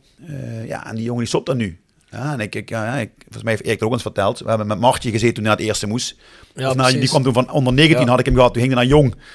En toen zaten we aan een tafel en zei hij, ja, ik ga stoppen. Ik ga, volgens mij wilde hij gaan zwemmen toen. Hij was klaar met, met, met alles. hè, de, de, de, de- ja. Hij was er klaar mee. Maar ik denk ook vaak, het traject is ook erg lang voor die gasten. Mm. Ja, als jij met, je, met onder 9 binnenkomt in een jeugdplan en je bent dan 20, dan ja, kijk hoeveel jaar je alles hebt moeten doen daarvoor. En dan komt het de fase aan van ga je het halen of ga je het niet halen. En als het dan even tegen zit, ja, dan, dan zie je toch dat we ja, nog vaak jongens hebben wat dan heel kwetsbaar zijn eh, mentaal. Hebben jullie daar een oplossing voor, voor mentale begeleiding? Wordt, wordt er ook actief iets mee gedaan? Of is dat eigenlijk nog iets waar nog niet zoveel de nadruk op ligt bij Roda? Nou ja, dat is, is goed dat je het zegt. Kijk, we zijn eh, nu, volgens mij hebben we vorige week nog een gesprek gehad met iemand wat ik nog ken uit, uit mijn tijd in de jeugdzorg. Een mentale begeleider, men, men, een mental coach. Waar ik van vind dat het wel heel belangrijk is in de academie. Dit is er nooit geweest. Eh, ik denk ook in het, in het voetbal, of daar, hoe daar tegen aangekeken wordt. Dat, ja, daar zijn ook volgens mij de meningen over verdeeld. Terwijl, ja, ik zie dan nu hè, met Ian wat gebeurt. Ik zie in de voorbereiding jongens wat dan mogen meetrainen. Vervolgens worden teruggezet. En zo voelt het dan naar onder 21. Hè. De, de, de, de Brian, eh, Jimmy, eh, Bjorn. Ik heb dat vorig jaar ook ervaren. Dan krijgen die jongens terug in onder 21. En dan, ja, dan hebben ze heel veel last daarvan. Ja, want ze mogen dan meetrainen met eerste. En, ja, en dan voor hun voelt het als een vernedering om teruggezet te worden. Dat is niet zo, maar het, het voelt dan zo. Nee, en daar niet, wordt dan ja. te weinig eh, mee gedaan. En alles komt dan neer op de trainer op dat moment. Hoe ga je daarmee om? Dus we hebben nu gezegd van we moeten daar wel iets mee gaan doen. Dus we zijn nu in gesprek met iemand. En ja, vanaf eh, november eh, ja, gaat hij een aantal uren bij ons in de academie in ieder geval eh, daarmee aan de slag. Met jongens waar wij van denken dat zijn high potentials. Dat zijn talentvolle spelers. Om, om die te begeleiden. We kunnen dat niet voor iedereen doen. En zo, zo simpel is het ook. We willen wel gaan. En ik denk dat een topclub kan misschien eh, voor 200 spelers dit allemaal faciliteren. Ja, dat kost geld natuurlijk. hè. Ja, alles kost geld. Ja, we zijn eh, gisteren gestart, eh, nee, maandag gestart met Franse les. Ja, we hebben een aantal Franstalige jongens in de academie. Maar ja, dat is heel moeilijk communiceren. Hè. Kijk, Engels gaat nog wel, maar Frans wordt al een probleem. Dus we hebben nu iemand, eh, eh, een, een, een mevrouw eh, gevonden die, die ons wil helpen. En die gaat dan op maandag drie kwartier met die jongens Nederlandse les doen in de academie. Kijk, dat is allemaal dingen wat we nu ja, willen implementeren in de academie. Maar daar is wel overal geld voor nodig. En Ja, dat ja. kost allemaal geld. Dat is er, en ja, dat is wel belangrijk, denk ik. Of denk ik, denken wij. Hè, Ja, dat denk ik. Maar dat denk ik Vooral ook. mentale aspect. Ik denk dat dat heel lang in de sport een ondergeschoven kindje is geweest. Ja, Dat- nog dat- steeds, denk ik, Bjorn. Nog Ja, steeds. ik denk dat sommige clubs daar nu wel het nut van inzien. Alleen ja, dat zal waarschijnlijk wel het sluitstuk van de begroting zijn. Hè? Ik bedoel, als je nog wat geld hebt liggen, dan kun je dat daar aan uitgeven. Ja, vermoed ik zeker bij Roda. We hebben niet zo heel veel liggen meer, hè? Nee, precies. maar ik vind- ik vind daarom het wel- zal dat wel. eh, ja, ja, daarom wordt het, zijn, wordt het taak. Kijk, het, kijk, het is zo dat je de, de, de, de vijf jaar geleden, hè, toen, toen meneer Schroef er eh, was voor de academie, eh, die begon toen daar, hè, dat is eigenlijk waar hij toen bij de Roda binnen is gekomen, om in de academie te gaan investeren. Dat heeft die man toen ook gedaan. Ehm, ja, en toen, toen zijn we, hebben we stappen gemaakt. eh, Veel te snel. Veel te grote stappen op korte tijd. En we gingen toen van, van niks. Volgens mij hadden we twee fulltimers. Gingen we naar 14 fulltime trainers. Ehm, alles was mogelijk. En vervolgens is, ja, dan gaat het met het eerste gaat het eh, minder. Ja, het, waar wordt dan bezuinigd? Aan de onderkant. En niet aan de bovenkant. Het wordt altijd onderin eh, weggehaald. Kijk, en nu zitten we nog met drie fulltimers. eh, fysiotherapie, fulltime. Ja, we hebben nu nog zes uur. Een paar jaar geleden was het eh, fulltime functie, hadden we niemand op zitten. Nu hebben we nog anderhalf uur per dag voor 200 kinderen. Mhm. Dus we zijn nu van alle kanten en gelukkig hè, met onze founders en, en, hè, en met name Jeffrey. Ja, die zitten daar wel echt goed in. Ook die academie toch wel weer belangrijk maken. En ja, dat moet meer. maar dat is wel heel, heel lastig werken. Ja, ja. Waar staan we nu eigenlijk met de academie? Want volgens mij had je die indeling, hè, regionaal, Nou, eh, landelijk. Nationale, internationale status. Ja. Waar staan we nu nog eigenlijk eh, vergelijkbaar in Nederland? Waar kun je ons mee vergelijken? Ja, we zijn nu weer terug bij af. Hè. Eh, we zijn toen in de tijd met Frits Schroef zijn we gestegen binnen twee jaar van eh, regionaal naar nationale status. Ja. Dus dan zit je echt, ja, je hebt een aantal clubs, AZ, Ajax, PSV, Feyenoord, dat is internationaal. Ja. En daaronder komt nationaal, daar horen wij bij. En dan kun je vergelijken met, eh met, met Zwolle, met Groningen, Heerenveen, eh, ja, met die clubs. Kijk, en nu zijn we weer terug bij af naar regionale status. En dan, ja, dan zit je eh, ja, gewoon met, met de keukendivisie allemaal, zeg maar. En wat moet er gebeuren, wil je weer naar nationaal? Wat mis je nu wat je dan wel moet hebben? Ja, goed, je wordt daar getoetst op. En volgens mij zijn dat een, een, een, een 65-tal eh, punten waar je aan moet voldoen. Aan een aantal punten kun je dan een soort vrijstelling voor krijgen. Maar het heeft met te maken ja, goed, met, met dingen als eh, mentale coaching bijvoorbeeld. Ja, dan krijg je, dat is één punt. Heb je dat, heb je dat niet? Heb je een performance trainer in dienst? Ja, krachttraining, ja, doen, wij, doen wij op dit moment eh, bijna niks aan. Dat zijn dat dingen waar je aan moet voldoen. De kwalificatie van je, van je jeugdtrainers. Eh, ja, UEFA is het hoogste diploma in de jeugdacademie. Ja, er zijn twee mensen wat dit momenteel hebben. Dat is eh, John Ootmans en, en ikzelf. Dus ja, daar word je op getoetst op die punten. Eh, Kijk naar het niveau waar je op speelt. Ik vind dat wij als Roda eh, de ambitie moeten hebben om alles minimaal op divisie 2 te hebben. Nou, dat hebben we nu met onder 21 hebben we dat. Dat hebben we met onder 13 en onder 14 hebben we dat. Maar onze onder 18, onder 16 niet. Die spelen divisie eh 4 en 3. Die staan nu wel eh, in, de, in ieder geval bij de eerste twee, waardoor ze gaan eh, promoveren op dit moment. Dus dat moeten we proberen vol te maken. Ehm, en het belangrijkste is als je over een ontwikkel, over ontwikkelen hebt van jeugdspelers, dat dat moet in een topsportklimaat. Ja, en als je topsportklimaat, ja, dat is heel breed. Maar dat begint bij mij op een eigen accommodatie waar iedereen aanwezig is, waar de hele dag gevoetbald en getraind wordt. Ja, als ik je nu zeg dat op Kaalheide op zaterdag wordt er één wedstrijd gespeeld. En door de week is daar, eh, is daar één of twee trainingen en de rest is daar, is daar, ja, is daar niks, gebeurt daar niks. Ja, wij trainen met onze onder 18 en onder 16 hebben we tot vorige week bij RKHBS getraind. En dat is nu eh, verplaatst naar één groep onder 18 traint bij Chevremont. De onder 16 bij Kerkrade, nee bij Oranje. Onder 21, eh, mijn groep traint bij Kerkrade West. Eh, onder 10, 11, 12 traint bij Terwinselen bij RKTSV. En onder 13 en 14 traint op Kaalheide. Ja, we spelen ook bij TSV, we spelen het stadion, we, ja, we spelen oefenwedstrijden overal, ja, bij Groene Ster, bij, bij Cesar, eh, overal waar we kunnen voetballen. Maar we hebben geen eigen, eigen accommodatie. Dat is een heel mooi bruggetje, Danny. Dan komen we bij een vraag uit van onze goede vriend Koen Landers. Dat is een hele nette jongen op, weet je nog? Ja, ja, ja. Ik weet ook dat hij begint met meneer. Ja, dat zegt hij. Beste meneer Volkers. Je. Netjes. U heeft uiteraard veel gewerkt met de jeugd en Jong Roda op het huidige Calhei. We weten allemaal dat echt gras in het PLS gewenst is, maar dan moet Calhei verbouwd worden. Heeft u enig idee of dit überhaupt nog een reëel plan is in deze tijd en met onze nieuwe mensen aan het roer? Want echt vrolijk worden we niet meer van het huidige Calhei, helaas.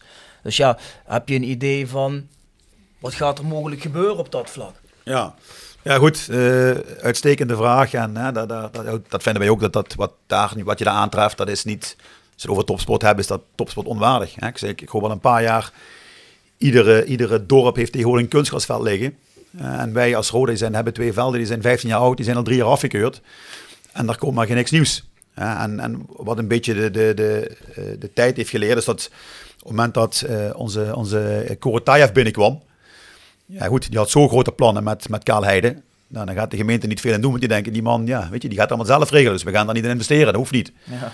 Ja, vervolgens komt, eh, eh, komt er een periode waarin ja, er met Frits Schroef een tijd is geweest van ja, gaan we met z'n allen naar Schaarsberg of blijven we op Kaalheide? Ja, de gemeente gaat niet investeren op het moment dat dadelijk zegt van de hele academie op, we gaan naar een ander complex. Dan is het ook zonde. We moeten wel de, de, de, garantie hebben dat we hier nog ja, 10, 15 jaar eh, zitten. Ja, voor, alvorens we hier gaan investeren Mhm. als, als gemeente zijnde. Nou goed, dan heb je natuurlijk de periode nog dat ja, de gemeente al heel veel geld aan Roda en de discussies van ja, het stadion wordt wel niet betaald of minder betalen. Ja, aan de andere kant vraag je dan ook nog als academie van ja, kunnen we nieuwe velden en nieuwe, nieuwe accommodatie krijgen? Ja, dat is ook lastig natuurlijk. Ja, dat strookt ook niet. Eh, dan krijg je weer een nieuwe investeerder vorig jaar. Hè, onze, onze Mexicaanse vriend. Die ook weer plannen heeft en van alles roept. Dus de gemeente gaat weer achteruit leunen. Eh, en moet ik zeggen, nu, hè, met de komst van Jeffrey van As, is dat wel, eh, is dat wel iets anders. Hè, dat is wel iemand, ja, die zit daar wel eh, bovenop. En nu zijn er wel, eh, eh, ja, wel de geruchten gaan nu. En die zijn, de geruchten zijn wel heel, eh, heel eh, nadrukkelijk aanwezig. Dat er, eh, dat er eh, in ieder geval nieuwe velden komen en dat er geïnvesteerd gaan worden in, op Kaalheide. Ja, want ook, wat in de vraag ook wordt je aangegeven. Ja, Roda moet naar gras. Nou, we denken dat wij allemaal vinden dat, dat Roda op een, op een grasveld moet spelen. Hè. De cultuur van de club, volgens mij is dat... eh zoveel koempels hebt en mouwen opstropen en hard werken. Ja, dan hoort daar geen kunstgras bij, bij ons, hè, onze, onze cultuur. En dan moeten ze ook, moet het eerste elftal ook terug naar Kaalheide. Dus dan moeten er wel alle faciliteiten zijn om daar met je eerste elftal, maar ook met je hele academie, daar op één accommodatie te kunnen trainen. En ik denk ook dat dat het beste is voor, eh, voor de academie, dat die, die jonge gasten van 10, 11 jaar rondlopen en daar ook de jongens van de eerste daar ook rondrennen, dat ze weten van, ah, ja, daar moet ik naartoe werken. En nu is het een beetje, ja, het stadion en Kaalheide en ja, boven en beneden, daar en hier. En ja, dat is niet Ja, als bij hier, eh, RKBS traint, dan krijg je natuurlijk niet veel mee van het eerste. Nee, niks. Maar ook onder elkaar niet. Kijk, het is zo, denk ik, als je met je trainers bij elkaar zit, dat je wilt praten van, ah, wat doe jij het? En wat gebeurt bij jou? Wat speelt er? Ah, je wilt jongens een keer laten meetrainen in andere lichting. ah, Of kom eens Ah, ja. stap eens veld, eh, kom het veld hiernaast trainen. Dan train je even met hoger lichting. Ja, en nu, weet je, ik, ik zie Roel. ah, Roel is onder 18 trainer. Ja, ik moet naar HBS rijden om Roel te kunnen zien. En ik moet naar TSV toe rijden om, om Dave Jansen te kunnen zien. En ik moet naar Chevermond doen om, om, om, eh, eh, om Lance te kunnen zien trainen. En de trainers elkaar, we zien elkaar niet meer. Iedereen doet zijn eigen ding. Nou, je hebt je spul in je auto liggen en je rijdt naar, naar je accommodatie. Je traint daar en je gaat maar naar huis. Verre van optimaal, hè? Verre van optimaal, absoluut. Maar goed, er zijn eh, nogmaals van alle kanten en ook hè, onze founders en, en, en nogmaals, eh, Jeffrey zit daar kort op en ja, we zijn er nu mee bezig. En ik zag afgelopen eh, maandag liepen er wat mensen, die hebben wat grondmonsters genomen uit, de uit de kunstgrasvelden. Dus volgens mij ja, staat er wel iets te gebeuren. Het moet ook echt gebeuren. Dus er zit in ieder geval beweging in dat dossier. Dat is beweging. kijken. Koen die heeft nog een aardige vraag. Beste meneer Volkers. Ja, die blijft, Hij blijft netjes. Ja, dat is een hele nette Ja, jongen. nette jongen. We hebben alleen maar net een luisteraars. Ja, hij wil graag van jou weten, Danny. Hoe kijk je naar de situaties rondom bijvoorbeeld Daryl Werker, Mart Reemans, Mitchell Paulussen, jongens uit de eigen jeugd die het toch niet als vaste waarde hebben gered in het eerste? Het lijkt wel of de eigen jeugd het net niet heeft om het helemaal te maken. Is dat pech of hebben we momenteel niet echt beter? Ik denk de combinatie is. Ik denk als je ziet hoe we de laatste jaren, waar we net over gehad hebben, in, in- in welke, met welke faciliteit je moet werken, hoe, hoe moeilijk het allemaal is, hoe beperkt het is. En doet iedereen keihard zijn best, hè, vanaf de onder 10 tot onder 21. Iedereen werkt keihard met, met, hè, met, alle, met alle zaligheid, gooit je erin. Ehm, maar het blijft moeilijk werken op die manier. Als je het over topsport ontwikkelen hebt, dan moet ook je accommodatie, alles eromheen moet ook topsportwaardig zijn. En nu halen we denk ik niet eh, het maximale uit de speler. Eh, daarbij komt dat er gedwongen eh na de degradatie en de, financiële situatie, dan moet er in één keer moeten er, eh, worden jongens doorgeschoven. Ja, ik denk in Mart Reemans, die had de omgekeerde weg moeten bewandelen. Die wordt nu in één keer voor de leeuwen gegooid. Die moet er maar staan. En vervolgens wordt hij wordt die wisselspeler en moet hij zijn minuten pakken. Dat had andersom moeten zijn. In mijn beleving moet je aanhaken en moet je minuutjes meepikken, meetrainen. Maar niet, je moet niet het elftal eh, eh, op sleeptouw moeten nemen. En dat is wel gebeurd. Plus daarbij, denk ik dat we afgelopen jaar speelden we met, eh, als ik dan naar Radomir heb, met Rochon, met Pepijn, met Daryl, met Nicky, met Mitchell Keulen, met Mart Reemans, met Livio Mills, noem ik even acht op. Dan heb je acht jongens uit je eigen opleiding tegelijkertijd in één elftal. Ja, weet je, dan, dan word je inderdaad, dan, dan, dan word je twaalfde of, of zestiende of zeventiende, zoals vorig jaar. Eh, ik denk dat moet, dat moet geleidelijk zijn. Kijk, ik denk dat, dat wij wel jongens hebben, als het elftal gewoon staat, dat een Nicky gewoon kan meevoetballen. Ja, of dat een Daryl kan meevoetballen, of een, of een Mitchell, of een Mart, of een Livio. Alleen acht jongens tegelijk. eh, ja, dat is, dat is te veel. Dat, dat, dat, dat lukt niemand. Dat lukt niemand. Maar op het moment dat er het basis elftal staat, dan moeten er denk ik altijd één of twee jongens gewoon dat niveau kunnen aantikken. En dan, dan kun je ook gewoon meevoetballen en dan kun je je doorontwikkelen. En nu denk ik was het elftal te jong, te onervaren. En veel te veel jongens eh, tegelijkertijd in het, in, het, in het basiselftal. En dan gebeurt je wat je nu is gebeurd. Denk jij dat dat ook op een andere manier hun heeft opgebroken dit seizoen? Dat ze toch al een soort stempel mee hebben gekregen van... Vorig seizoen was het eigenlijk pure noodzaak dat die jongens er moesten staan. Ja goed, je wordt 17e met dat elftal. Ja. Want de jongens toch op de een of andere manier dan toch die stempel hebben van ja, jullie zitten in het elftal wat 17 is geworden. Dus jullie hebben schijnbaar toch met z'n allen niet die kwaliteit. Dus we gaan het eerst met hele andere jongens werken. Want er staat nu niemand meer op de eigen jeugd. Ja, nee, dat dat, nee, momenteel. Ja, goed, alle, alle, alle wisselspelers, dat is dan wel nog uit eh, eigen, eigen opleiding. Ik vind ook dat dat. Ja, goed, maar die komen er heel weinig op. Ik bedoel, Komen Nicky is momenteel volgens weinig mij op. 10 minuten ingevallen Gevallen. tegen Almere. En eh, ja, dan had je Marty viel wel eens 5 minuten of 7 minuten in. Maar dat mensen nog echt een kans krijgen in het elftal, dat zie ik toch niet. Dan wil ik ook niet zeggen, is er misschien ook te vroeg voor. Dat kan ik- misschien nog komen, stel ik blessures krijg of schorsingen. Maar Ja, goed. Waar ik eigenlijk heen met de vraag is, hoe kijk jij er tegenaan dat dat nou op die manier is? Zit je dan te kijken en denk je van, met alle respect, maar als je dan zo'n middenveld ziet tegen Almere, wat eigenlijk... Nou, wat eigenlijk toch niet helemaal overhoudt, moet ik zeggen. Dat was kwalitatief niet echt goed. Totdat die bakker erin kwam, dan werd het een beetje stabieler. Dan heb je niet zoiets van, ja, gooi die Nicky er eens een keer in. Gewoon niet 10 minuten voor tijd, maar gooi hem gewoon eens een keer vanaf de tweede helft erin. Of 30 minuten voor tijd of zo. Die jongen zich eens echt kan bewijzen en eens echt kan laten zien. Want ja, volgens mij slechter kan hij het niet doen. Tenminste, niet in die wedstrijd. Ja, goed. Weet je, dat, ik, ik zit daar natuurlijk eh, buiten de eerste drie weken van de voorbereiding, wat ik bij het eerste heb meegelopen. Zit ik daar niet meer bij. Dus weet je, bewijzen, hè, en dat, dat hoor ik ook vaak in de jeugd zeggen: van ah, ja, ik krijg geen kansen in de wedstrijden. Ja, volgens mij heb je iedere week, iedere dag heb je kans om je te bewijzen ja, op ja. trainingen, hè, wedstrijden. Dus en ja, volgens mij speelt iedere trainer met het elftal waar hij van denkt: van met die elf heb ik de grootste kans op, op een goed resultaat. Eh, en ja, dan moet je sowieso erbij zitten. Ja, en nogmaals, natuurlijk zien wij liever ook dat er, dat er twee of drie jongens van de academie spelen. Alleen ze moeten wel goed genoeg zijn. Ze moeten niet het niveau eh, eh, omlaag halen. Eh, en Denk ja, jij puur objectief gezien, zonder iemand te na te treden, dat bijvoorbeeld, en dat ik weet het niet, hè, dus, maar jij zit, er, jij zit er dicht op, dat bijvoorbeeld zo'n Nicky Soere minder is als een Robert Klaassen of een uh, Nick Vossenbelt op die positie? Want dat is ook Nicky zijn positie, hè? Dat is ook netjes in positie. Ja, nee, ja goed. dat- dat- Ik, ik, zie, ik zie niet die jongens samen trainen. Maar ik denk, aan wat ik net zei, ik denk dat gerust één of twee jongens in een elftal kunnen spelen wat er nu staat. Ik denk als, als dit elftal er vier jaar geleden had gestaan en Martje had zijn minuten kunnen pakken en, Ja, ja. en Nicky en, en, en Mitchell en Pepijn, dan was het anders geweest. En nu hebben ze natuurlijk eh, één of twee jaar hebben ze bijna alles moeten spelen. En nu spelen ze niks meer. En dat, eh, als je dan over weer mentaal, wat doet dat met een jongen? Hè? Pepijn vorig jaar volgens mij ja, ik weet niet of hij een wedstrijd gemist heeft, misschien door een blessure of zo. Maar volgens mij was hij... eh, Hij heeft veel gespeeld, ja. ja, kijk, en of het dan eh, goed of niet goed even in het midden. Maar nu speelt hij niet meer. Dus dat doet wat met zo'n jongen. Alleen de, de weg is normaal andersom. En je, je komt van de jeugd, kom je bij de eerste. Je traint mee, je zit op de bank. Je valt een keer 10 minuten in, je valt een keer een half uur in. Je speelt een keer een wedstrijd met iemand geblesseerd of geschorst is. Eh, en dan ga je langzaam met het elftal proberen te spelen. Alleen deze jongens zijn allemaal eh, van, van onder 21 boep naar het eerste gegooid. Basisplaats.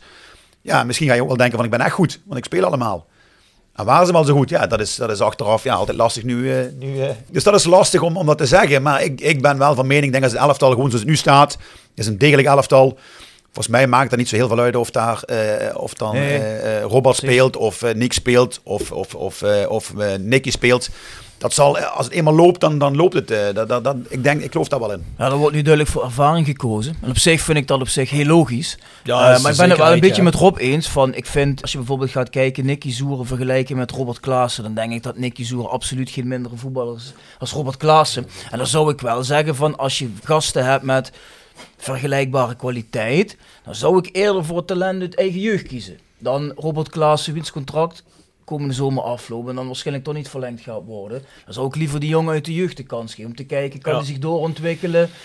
Kan je transferwaarde even creëren? Want je kunt natuurlijk tegen die jongens altijd wel blijven zeggen, ja, volgend jaar komt je kans. Het hoort de jongen waarschijnlijk ook wel twee, Nee, drie jaar Nee, maar goed, dus, maar eh, kijk, ik bedoel, als je nou gaat Nee, maar ik begrijp wat jij bedoelt. Nee, maar als je gaat vergelijken, bijvoorbeeld Pepijn Schluss of Martso, dan snap ik wel dat nu Martso in de basis staat. Ja. Dat kan ik goed zien. Maar waarom Robert Klaassen de voorkeur krijgt boven Nicky Zoer, kan ik eigenlijk niet goed zien. Nee, ja, ik begrijp precies wat je bedoelt en ik ben het daarmee eens. Alleen, ja, ik denk dat de trainer op dit moment bij zichzelf denkt, nou goed, we willen eerst goed in die competitie starten. Laten we eerst maar eens even stabiel worden, dat het systeem erin geslepen is. En als dat allemaal goed zit, dan ga ik die jongens misschien wat meer minuten geven, waarvan ik me nu niet helemaal zeker ben op training. Dat zal waarschijnlijk het zijn, want ik kan me niet voorstellen. Dat is wat Danny ook al zegt. Als Nicky Soer op de training de pannen van de dak traint. En dat uh, Jurgen Streppel ziet, nou, die jongen, poeh, dat is eigenlijk mijn beste verdedigende middenvelder. Dat hij hem ernaast gaat zetten. Ik geloof ik geen moment. Zo nuchter is Streppel toch wel, denk ik. Denk ik ook wel, ja. Dat, Dat is denk ik ook dat is ook zo. Ja.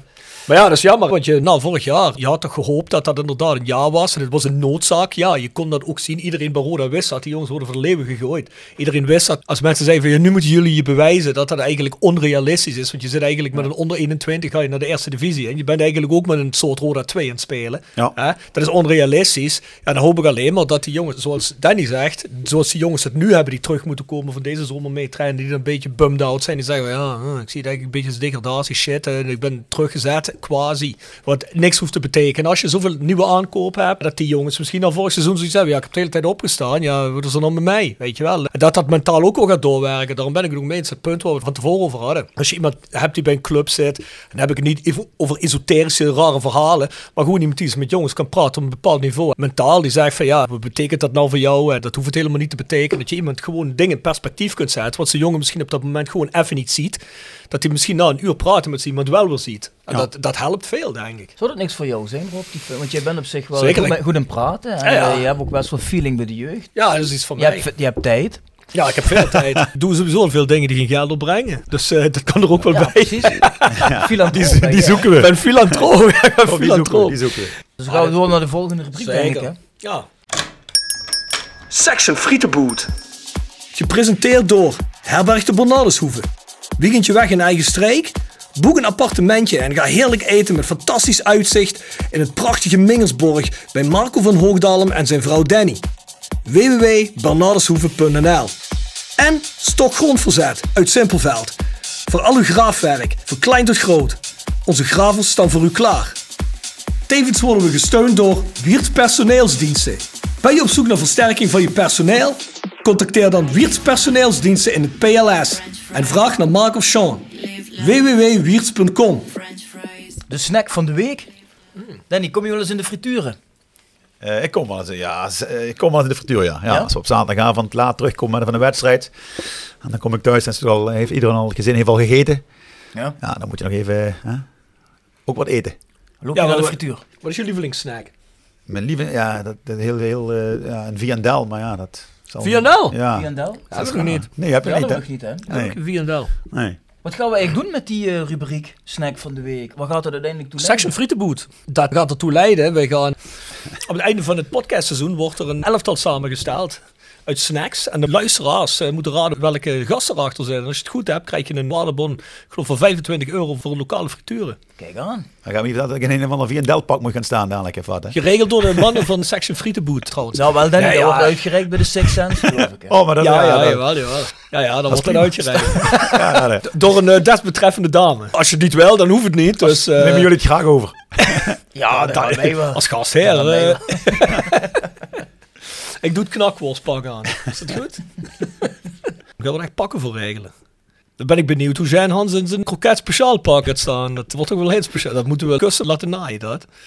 Ja, maar dat is wel een paar euro waard natuurlijk. Denk Wil ik wel wel. zien. Gooi je wel wat geld tegenaan. Zelfs in deze coronatijd, waar ik al niet veel geld heb binnenkomen, heb ik er zelfs geld voor over om Jean Hans in een kroket speciaal pak te zien. Ja. Ja, toch? Ja, Ik, ik pik even een vraag mee van eh, onze goede vriend Charles van Druten. Ah, Charles we van wel, hè? Druten, die ken ik ook nog. Ja, ken je Charles? Ja, ik ken Charles, ja. Die is ook- is hij ook ooit gescout? Nee. Ik eh, ken Charles eh, vanuit, eh, volgens mij, eh, heel lang geleden uit zaalvoetbal. eh, eh, ah, vandaar. Ja, daar komt daar gaat de vraag Ja, Ja. Hij zegt, beste Danny, uit zeer betrouwbare bron heb ik vernomen dat je vroeger een verdienstelijk zaalvoetballer was. Bij ja, onder andere ZVV Hele Heide. Ja, klopt. Grote jongens uit het verleden, zoals Romario en Ronaldo, de echte Ronaldo zegt hij, gaven ook aan het gros van hun techniek in de zaal te hebben geleerd. Is zaalvoetbal iets dat je probeert te betrekken bij de jeugdafdeling om de technische vaardigheden te vergroten? Charles, goede vraag. eh, goede Ja, vraag. Charles is een domme jongen. Ja, je, ziet, je ziet daar altijd bewegingen in. Hè. Er, zijn, er, zijn, er zijn clubs die zeggen van ja, weet je, we verbieden dat zaalvoetballen. Want een extra belasting. Hè. En, en, eh, je ziet nu ook dat dat vaak op zondag heb je ook eh, eh, jeugdcompetities zaalvoetbal tegenwoordig. Al voor jonge, jonge jongens. Ja, zit je in je groei, is je ondergrond wel goed, is hij niet goed? Op de zondag, ja, je hebt zaterdag wedstrijd gehad met je elftal. Moet je op zondagmorgen in de zaal gaan spelen, want maandag weer trainen? Of moet je juist een rust, hè, en moet je je lichaam ook rust geven? Ja, dit is, een, dit is een discussie, denk ik, die loopt al heel veel jaren. Ik, ja, ik, ik heb in de zaal gespeeld en het veld gecombineerd. En ik zie daar ook wel voordelen in. Alleen je moet altijd wel in de gaten houden de, de, de, de belasting en de belastbaarheid van een speler. aan welke leeftijd. Als jij onder 16 bent, je, groeit eh, binnen een jaar eh, 4 centimeter, 5 centimeter. Ja, dat doet wat met zo'n jongen? Met, je, met, je, met je motoriek. Ja, dan is het misschien niet handig. Dus je moet daar altijd naar oplossingen zoeken. Hè? Je ziet ook, eh, we zijn twee jaar geleden bij AZ geweest. Die trainen bewust één keer per week op de parkeerplaats. Andere ondergronden. En die hebben één veld liggen. Ja, daar zouden, daar zouden de vijfde klasse uit, uh, uit eh, eh, niet blij mee zijn, zo slecht. Maar ze gaan daarop trainen, omdat dat weer andere weerstanden oplevert. Andere dingen.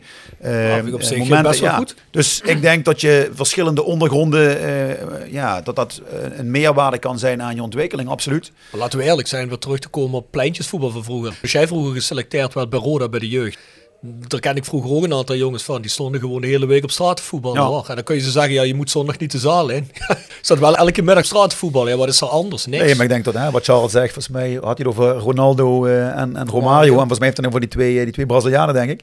Eh, ja, dat, volgens mij hebben dit gewoon in de zand geleerd allemaal. Hè? Op straat en in het park en op, op, ja, op ondergronden die, die wij niet kennen. Dus ja, je en zonder er- voetbalschoenen, denk ik. En zonder voetbalschoenen. Maar uiteindelijk gaat het denk ik om zoveel mogelijk eh, eh, vlieguren te maken. Maar jullie gaan niet bewust met jeugd de zaal in. Nou, we zijn toevallig ook. ja, dat hebben allemaal goede, goede, goede opmerkingen. We hebben met de KNVB contact gehad een maand of twee geleden. Over een, eh, ze zijn bezig met een, een, een jeugdzaalvoetbalcompetitie op te zetten. Ook, waar ook BVF, VVV doet daar bijvoorbeeld mee. Om te kijken of, ja, of er ook iets voor ons is. Of we daar toch iets mee kunnen gaan doen.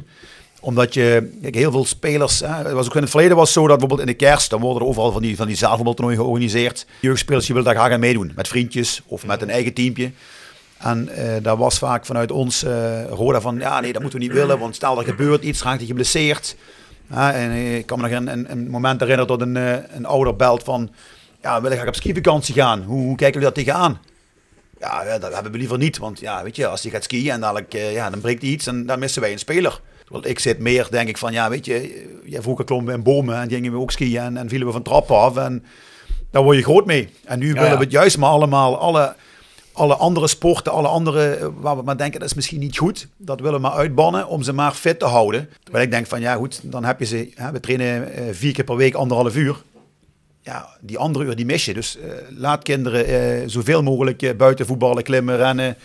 Eh, als je vakantie gaat, ga lekker op, het, op de camping eh, voetballen iedere avond. Ja, en dan heb je een keer iemand die wat een keer met een dikke enkel terugkomt. Ja, weet je, dan, dan zit hij vier weken langs de kant. Ja, maar weet je, ik denk uiteindelijk beschermd allemaal. En daar zijn we denk een beetje in doorgeslagen, denk ik. Denk ik ook. En bij een jeugdspeler, als je een keer de enkel omknikt. Hoe lang zat je vroeger aan de kant? Als ik hier op straat de enkel omzweekt, ja, misschien miste je één of twee wedstrijden op zaterdagmorgen. Ik bedoel, je bent jong, je bent 15, dat lichaam, dat is binnen no time hersteld. Dat Hersteld. weer. Ik bedoel, het is niet alsof je 48 bent.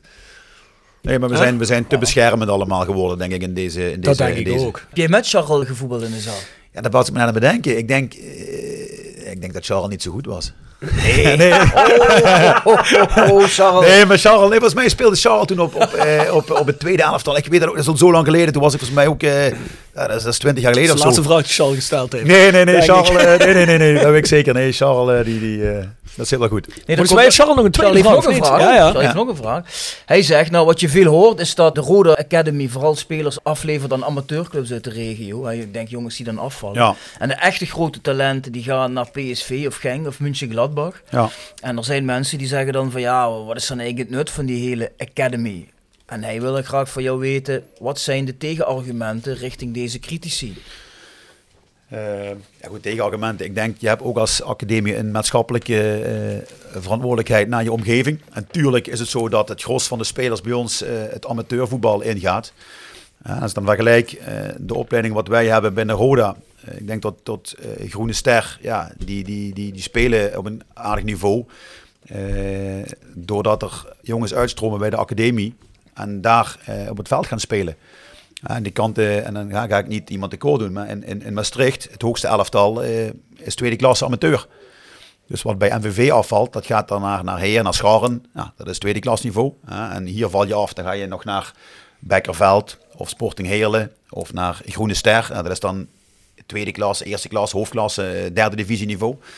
En als jij bij, eh, eh, zeg maar eens bij, bij PSV afvalt, ja, dan ga je naar, naar of naar Una en dan is het al meteen tweede of derde divisie. En als je aan die kanten van Amsterdam, Rotterdam afvalt, ja, dan kom je al in de, in de, in de tweede divisie hè, eh, terecht. En denk, daar leid je ook voor op als club. En natuurlijk hebben we ook het probleem, of het probleem, van de andere kant is het een probleem. Van de ene kant moet je daar trots op zijn Wij worden ieder jaar, gaan er wel vier, vijf jongens maken een stap naar, of naar Genk of naar Gladbach. Ja, we hebben laatst vorige week, volgens mij twee geleden, heeft uh, Iggy Hoebe een contract getekend bij, bij PSV als 15-jarige. Speelt bij onder 17 mee, is international. Ja, die jongens kunnen wij niet houden. Gewoon, als we het dan hebben over, ja, als jij met je zoontje naar Kaleide komt, en kom bij ons voetballen, of je wordt meegenomen naar de hertgang en je komt hier voetballen, ja, dan, dan is het al eigenlijk is het al klaar. Dus wij moeten gaan zorgen dat we ons gaan onderscheiden, bepaalde dingen als academie, zodat jongens toch langer bij ons willen blijven. En niet te snel naar eh, Gladbach gaan. Want we zien ze ook weer terugkomen. Hè. We hebben nu dit jaar eh, de zoon van, eh, van Oesta, Emre. Die is drie jaar geleden door Genk opgepikt. Ja goed, en die is nu weer terugkomen spelen in onze 18. Treedt mee met onder 21. Dus die komt ook nog weer terug.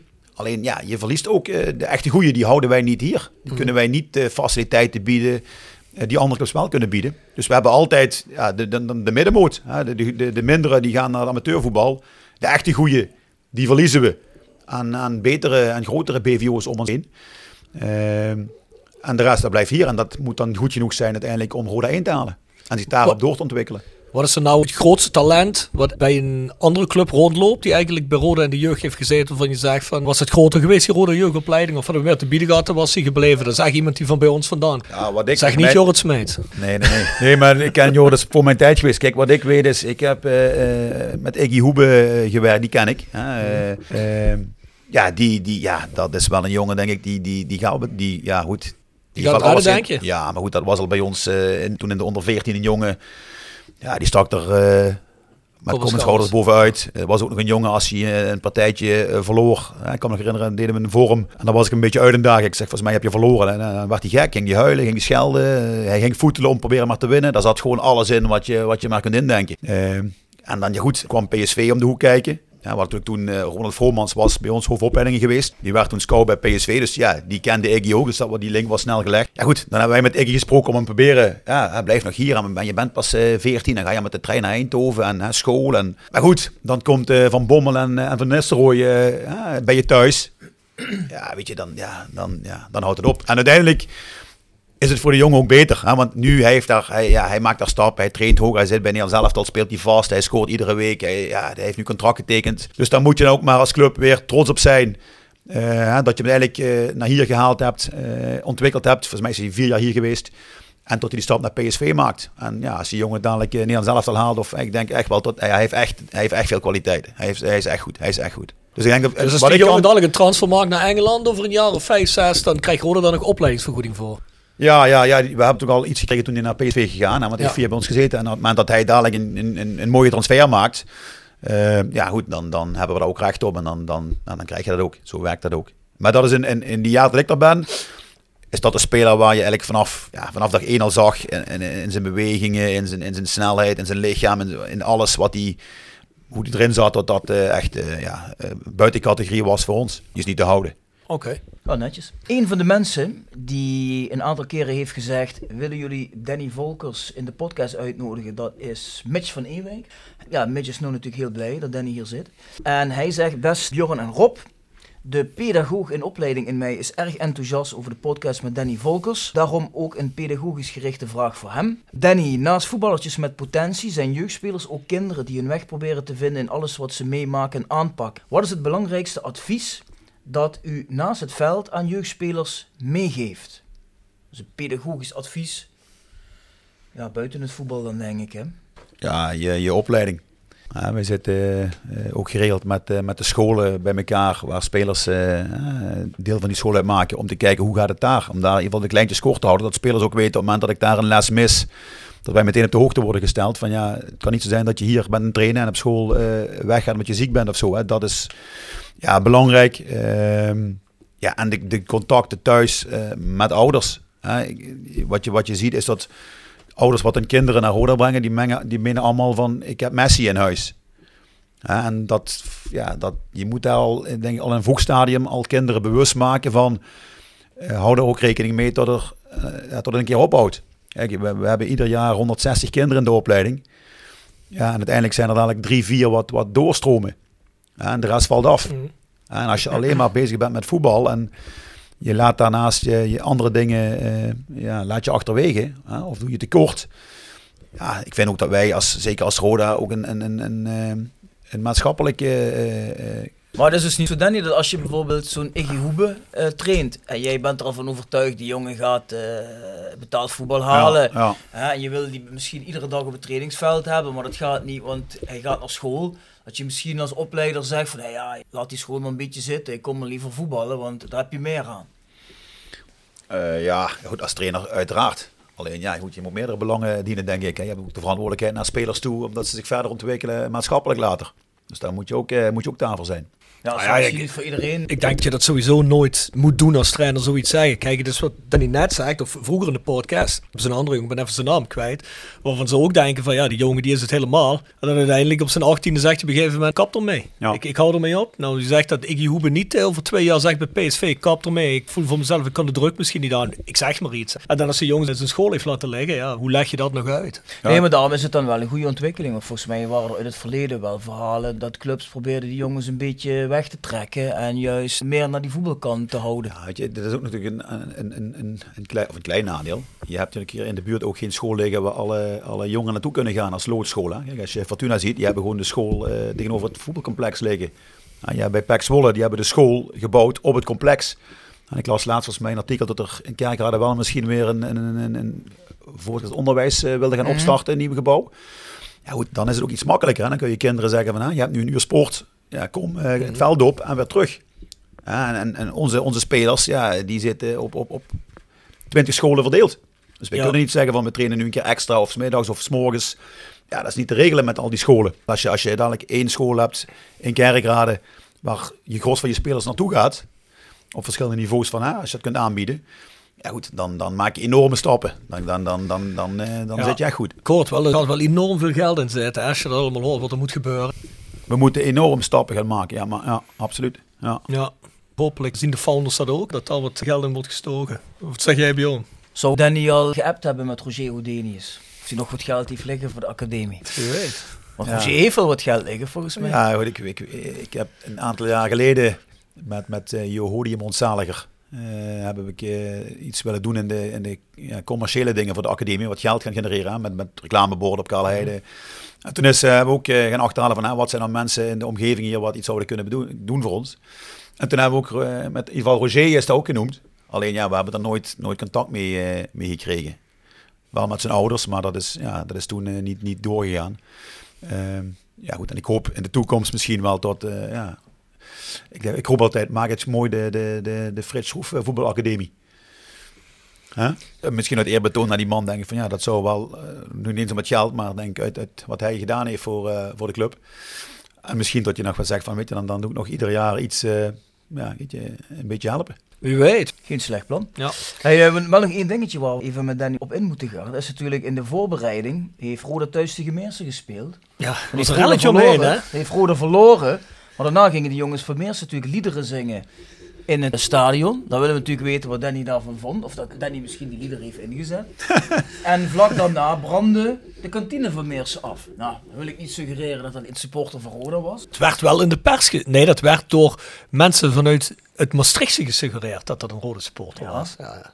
Dan ben ik ook benieuwd hoe Danny daarover denkt. Ja, dat was, uh, dat was op vrijdagavond uh, spelen tegen Roda. En je had dan drie weken met, met, met Jurgen uh, meegelopen bij het eerste. En dat was wel leuk zo, hoe daarmee omgingen allemaal. En uh, ja, dan, dan, dan win je die wedstrijd. En dat is, ja, één op de honderd keer win je die. Maar goed, als je dan met 3-0 de rust in gaat, ja, dan wacht je toch even in die gang dat Jurgen ook naast je komt lopen. En dan kijk je hem eens even aan van, hè, dat is toch wel leuk. Dus, en daarna, als je die wedstrijd dan wint, na de wedstrijd, dan, dan is dat inderdaad kledikaal voor die, ja, voor die jongens. Ja, dat, dat gebeurt je nooit meer, weet je. Dat, ja, dat, is, dat is uniek. Uh, dus dat is uh, euforisch. Tot uh, een uurtje of twaalf later. Ja, dan sta ik daar uh, op zondagmorgen om acht uur. Uh, ik daar het complex op bij Meers. En, ik, ja, dan komen de vlammen, denk ik, 30 meter uit het dak. Ja, en dan denk je van, ja, wat is dit? Bart kijkt op. Heb je er iets mee te maken, Bart?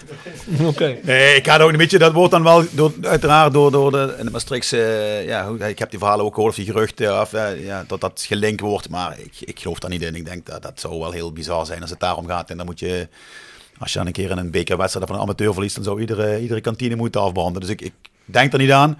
En het is ook zo dat volgens mij ook vanuit Meersen, ja, daar was er langer heel veel uh, last van, uh, van hangjongeren. En de week daarvoor volgens mij hebben ze de tribune flink beschadigd en ook wat brandstichting in dat, in dat uh, omroemhokje. Dus ja, goed, ik, ja, ik weet, ik kan daar niks mee, maar het is gewoon, uh, ja, het viel, viel allemaal uh, heel dicht bij elkaar.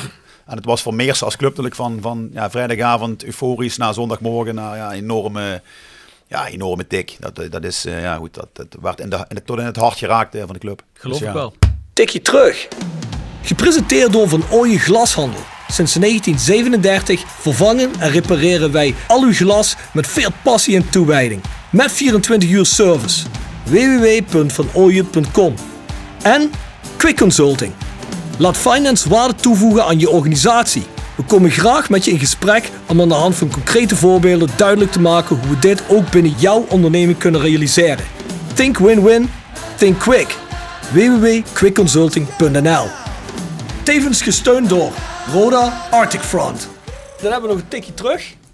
Tikje terug is een rubriek waar een vorige gast een vraag stelt aan een volgende gast. Jij mag dadelijk ook een vraag aan iemand gaan stellen. Maar die vraag van jou, die komt van René Trost. Oh ja. En René zegt, Danny, wanneer is voor jou seizoen 2021 geslaagd? Zowel bij Roda als bij SV Meersen. Bij Meersen, als we uh, ja, in het linker rijtje eindigen. We staan uh, nu uh, bovenaan als eerste. ja, voor het volgende houden, dat weet ik niet. maar de ambitie is in ieder geval om het linker rijtje te halen en ons te plaatsen voor, voor het bekertoernooi voor volgend jaar. En, en dan werd bij ons en dan Roda uit thuis. en dan pakken we, ja goed, dat is ja. nu, uh, ja goed, we moeten dan wel maken voor onderschattingen. Dat is altijd gevaarlijk als je een keer hebt gewonnen. Is, dat is, er, is er dan nog iets over wat we af kunnen branden bij jullie? Of, uh? ja, ja, misschien dan wel weer hopen. Oh, we vinden wel iets, ja. goed. Zou zomaar een klant van mij kunnen zijn. ja, wie weet. Ik, ik, weet het niet, hè. Heb je pyromanen als klant? Ja, die hebben we wel, ja, die hebben we wel, maar ik noem geen namen. Hij is goed beroepsgeheim. Dat, uh... En uh, voor Roda, bij onder 21? Uh, nou goed, als, als wij ons kunnen, kunnen uh, handhaven in de, in de tweede divisie, of in divisie 2, zeg mm. maar. Uh, dat is wat ik daar straks al zei. Ik vind dat wij als academie de doelstelling moeten hebben om, om alle teams minimaal in divisie 2 te hebben. Waar staan jullie nu? In divisie 2. Ja. We staan nu uh, voorlaatste.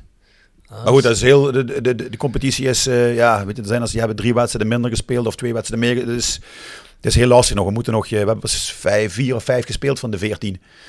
En nu ligt het weer stil, dus we kijken hoe gaat het eruit zien. En dus zodat je... Er zijn al 14 wedstrijden gespeeld. Nee, nee, die moeten er 14 spelen. Je bent met acht ploegen. Je zit met acht ploegen in een divisie, dus je hebt vijf oh, divisies. Okay. Je hebt divisie 1 tot met 5. Ja. Je hebt acht ploegen per divisie. En uh, in de winterstop speel je dus voor de winterstop speel je 14 wedstrijden.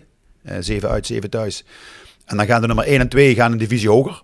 En 7 en 8 gaan een divisie lager spelen. En na de winterstop kom je dus, stel je wordt nu voorlaatste en dan ga je naar divisie 2 of naar divisie 3. En dan kun je in mei, als je dan bij de eerste twee eindigt, ga je weer terug naar divisie 2. Dus je kunt per jaar kun je eigenlijk twee divisies stijgen, maar je kunt er ook twee, uh, twee degraderen, zeg maar. Dus je moet er nog eentje inhalen. Blief? Je moet er nog eentje inhalen. Op de ranglijst. Je staat nou zeven, dus je moet... Ja, maar we hebben nog de ploegen wat on, bij ons staan. Dus Emma hebben we nog twee keer. We hebben uh, nog de Graafschap. Ja, we moeten nog zoveel wedstrijden spelen. We hebben er pas vijf gespeeld, volgens mij, van de veertien. Dus ja, nog heel veel spelen. En natuurlijk in die, in die uh, klasse is het vaak afhankelijk van, ja, wat, wat van elftal krijg je erbij, hè? Want dan mogen nog, uh, nog jongens van één meedoen bij ons. En de ene week speel je met jongens van gemiddeld uh, 18 jaar. En de week daarna speel je met je jongens die hebben al... Uh, ik heb tegen Excelsior gespeeld met Pepijn, Martje, Nicky, Benji, Leslie, Luke. Ja, dan win je van Excelsior. dus ja, dit is maar wat ik elftal je tegenover je hebt. Hè. En we speelden afgelopen zaterdag verliezen we bij de Graafschap met 3-1. En dan hebben we niemand erbij van wat, wat een keer bij de selectie heeft gezeten. En dan heeft de graafschap drie jongens erbij. Wat daar, op de, weet je, dus het is een competitie wat gewoon erg goed is voor de jongens. Alleen ik vind de tegenstanders, we zitten met, met, uh, met Willem II, uh, Pek Zwolle, uh, Emmen, de Graafschap, Vitesse. Ja, dat is natuurlijk wel het, het, goed niveau voor die jongens om iedere week tegenaan te boksen. En tot we daar niet de eerste worden, dat snap ik ook. Maar dat is wel een niveau waar we graag op willen blijven voetballen. En dat geldt ook voor de onder 18, 16, 13 en 14. 13 en 14 zit al in de tweede divisie. Maar goed, die moeten er wel in te blijven. De onder 13 gaat dat wel lukken, onder 14 heeft dat wel moeilijk. Maar dat is wel de ambitie. En als we volgend jaar kunnen zeggen, uh, we zijn allemaal, uh, in ieder geval, we spelen met die, met die vier of vijf teams in divisie 2. Ja, dan hebben we het heel goed gedaan. Dan hebben we het heel goed gedaan. Mooi. Nou goed, dan mag Danny ook nog een vraag stellen aan de volgende gast. Alleen de vraag is natuurlijk even, wie gaat de volgende gast zijn? Ah, René Hofman hè? Henny Hofman. Ja, stel me de vraag aan René Hofman. Die moest voor vandaag afzeggen, maar die komt eh, beslist in een van de komende sessies terug. Dus je mag een vraag stellen voor René Hofman. Ja, ik zou René Hofman willen vragen of hij eh, wat voor ons in de academie zou kunnen en willen betekenen. Goeie vraag. Ja. Heb je René nog zien spelen? Vast wel, hè? Ik heb René nog wel zien spelen, ja, ja, ja. ja. En René nog tegenkomen in het amateurvoetbal. Hè. Was, hij, was hij trainer eh, bij, bij Sportclub 25 volgens mij. Hebben we nog tegen elkaar eh, gespeeld. En ik geregeld tegenkomen nog bij, bij Roda met, eh, met maatschappelijke projecten. Eh, dus ja, goed. En ik denk dat dat ook wel is waar. We hebben ook op ingezet, ja, met Roel Brouwers in de academie kunnen binnen hengelen, zeg maar. Eh, ik- met, met, met Marco van Hoogdalem kunnen terughalen. Ja, ik vind dat ook wel belangrijk is dat je in je academie wel jongens hebt wat weten wat het inhoudt om betaald voetbal te spelen. En, en ook herkenbaarheid naar, naar de buiten. Hè. Als je dan ergens aankomt en je hebt... Ik heb één jaar met Nathan eh, de onder 17 gedaan. Die liep toen stage doen voor TC1. Heeft een jaar bij mij meegelopen. Dus ja, over waar dan binnenkomt, ja, weet je, dan kijken ze niet naar mij. Maar dan is het hè, toch die, die ex-pro voetballer. En voor spelers is het toch wel interessant. Ik, ja, ik kom niet uit de profwereld. Ik kom uit, het, ja, uit, uit jeugdzorg. Maar ik kan jongens wel wat bijbrengen. Maar ja, de echte, wat wordt er nou gevraagd in het betaald voetbal? En waar moet je rekening mee houden? Ja, dat is natuurlijk wel wat een Marco hè, ik bedoel, ja, kan bijbrengen. Hè. Wat een Roel Brouwers, jongens, daar kijken ze toch tegenop. Dus dat is wel belangrijk van je academie ook. En je moet er geen, geen twintig hebben. Maar ik denk als je vier, vijf mensen kunt hebben en je bij ieder elftal eentje Ja. erbij wat, wat betaald voetbalachtergrond heeft, dat dat wel heel, eh, heel belangrijk en waardevol is. Dus ja, als je dan mensen eh, kunt krijgen daarvoor en vinden, ja, dan is dat wel heel, eh, heel fijn voor ons. Ja, duidelijk. Ja, ik heb René Hofman nog als trainer gehad bij Wiltania. Ja, nou heeft in dat geval niet veel geholpen, hè? Nou ja, hij, hij heeft me een keer op de naast gezet. Ja, dat zie je, en dat toen, eh, ja, dan ben ik meteen aan die stoelpoten gaan zagen. En toen was hij Was weg, hij een paar weken binnen een paar later. weken. Is hij ontslagen. Heb je hem een, Moet je eh, niet doen heb je natuurlijk. hem een advocatenbriefje geschreven? Nee, nee, nee. nee. Beetje, beetje de druk opvoeren intern. en Ah, dat, en zo. dat was dat artikel wat ik in Limburger heb gelezen. Er stond eh, dat hij moeilijk in slaap kwam en zo. Dan ben jij schuld. Ja, ja. Wat een lul ben je ook, hè? Goed. Hey, eh, Danny, ja, dan willen we je bedanken. Ja, het was een verhelderend gesprek. Zeker weten. En misschien de toekomst, als er eh, de nodige beweging is geweest in het rode gebeuren, misschien dat je ons dan een keer kan komen updaten over het geheel. Ja, ik denk dat we aan de, aan de, aan de, aan de basis staan van iets waar, hè, en dat het nu alleen maar eh, aan alle kanten, of het dan qua accommodatie betreft, of qua eh, invulling aan het, aan het mentale, of aan de, aan, de, aan de Franse les, of aan de eh, krachttraining of aan de fysio. Beweegt wel, momenteel is er heel veel in beweging en eh, maken we eh, kleine stappen vooruit, eigenlijk na een aantal jaren. We zijn echt, hè, wat ik zei, ja, van heel hoog, heel ver gevallen omlaag. En we zijn langzaam weer, denk ik, eh, eruit klimmen. En als wij dadelijk onze, onze accommodatie een beetje op, op niveau weer hebben, ja, goed, dan, dan maak je wat stappen. Dan wordt het ook wel interessant om, om voor te werken, maar ook om, om, om te spelen. Mooi. Dankjewel Danny. En we houden contact. Zeker. Doen we nog even een rondje sponsoren op. Dat doen we zeker. Jegers Advocaat. Nextdoor Kapsalon Nagel en Beauty Salon. Hotelrestaurant De Veilerhof. Herberg de Bernardeshoeve. Noordwand. www.gsrmusic.com. Stok Grondverzet. Raapje Autodemontage. Van Ooyen Glashandel. Quick Consulting. iPhone Reparatie Limburg. Willeweber Keukens. Financieel Fit Consultant. Wiertz Personeelsdiensten. Fandom Merchandising. Sky Art Picks. En Roda Arctic Front. Roda fans uit. Scandinavië. Ja, dat was hem voor vandaag. Mensen, als jullie vragen of opmerkingen hebben, stuur ze naar thevoiceofcalhei@south16.com. Nogmaals, ook voor de voorbestellingen van het Glück auf Dort bier dat we gebrouwen hebben, kun je op shop.south16.com bestellen. En dan was het weer voor deze week. Tot ziens. Tot ziens.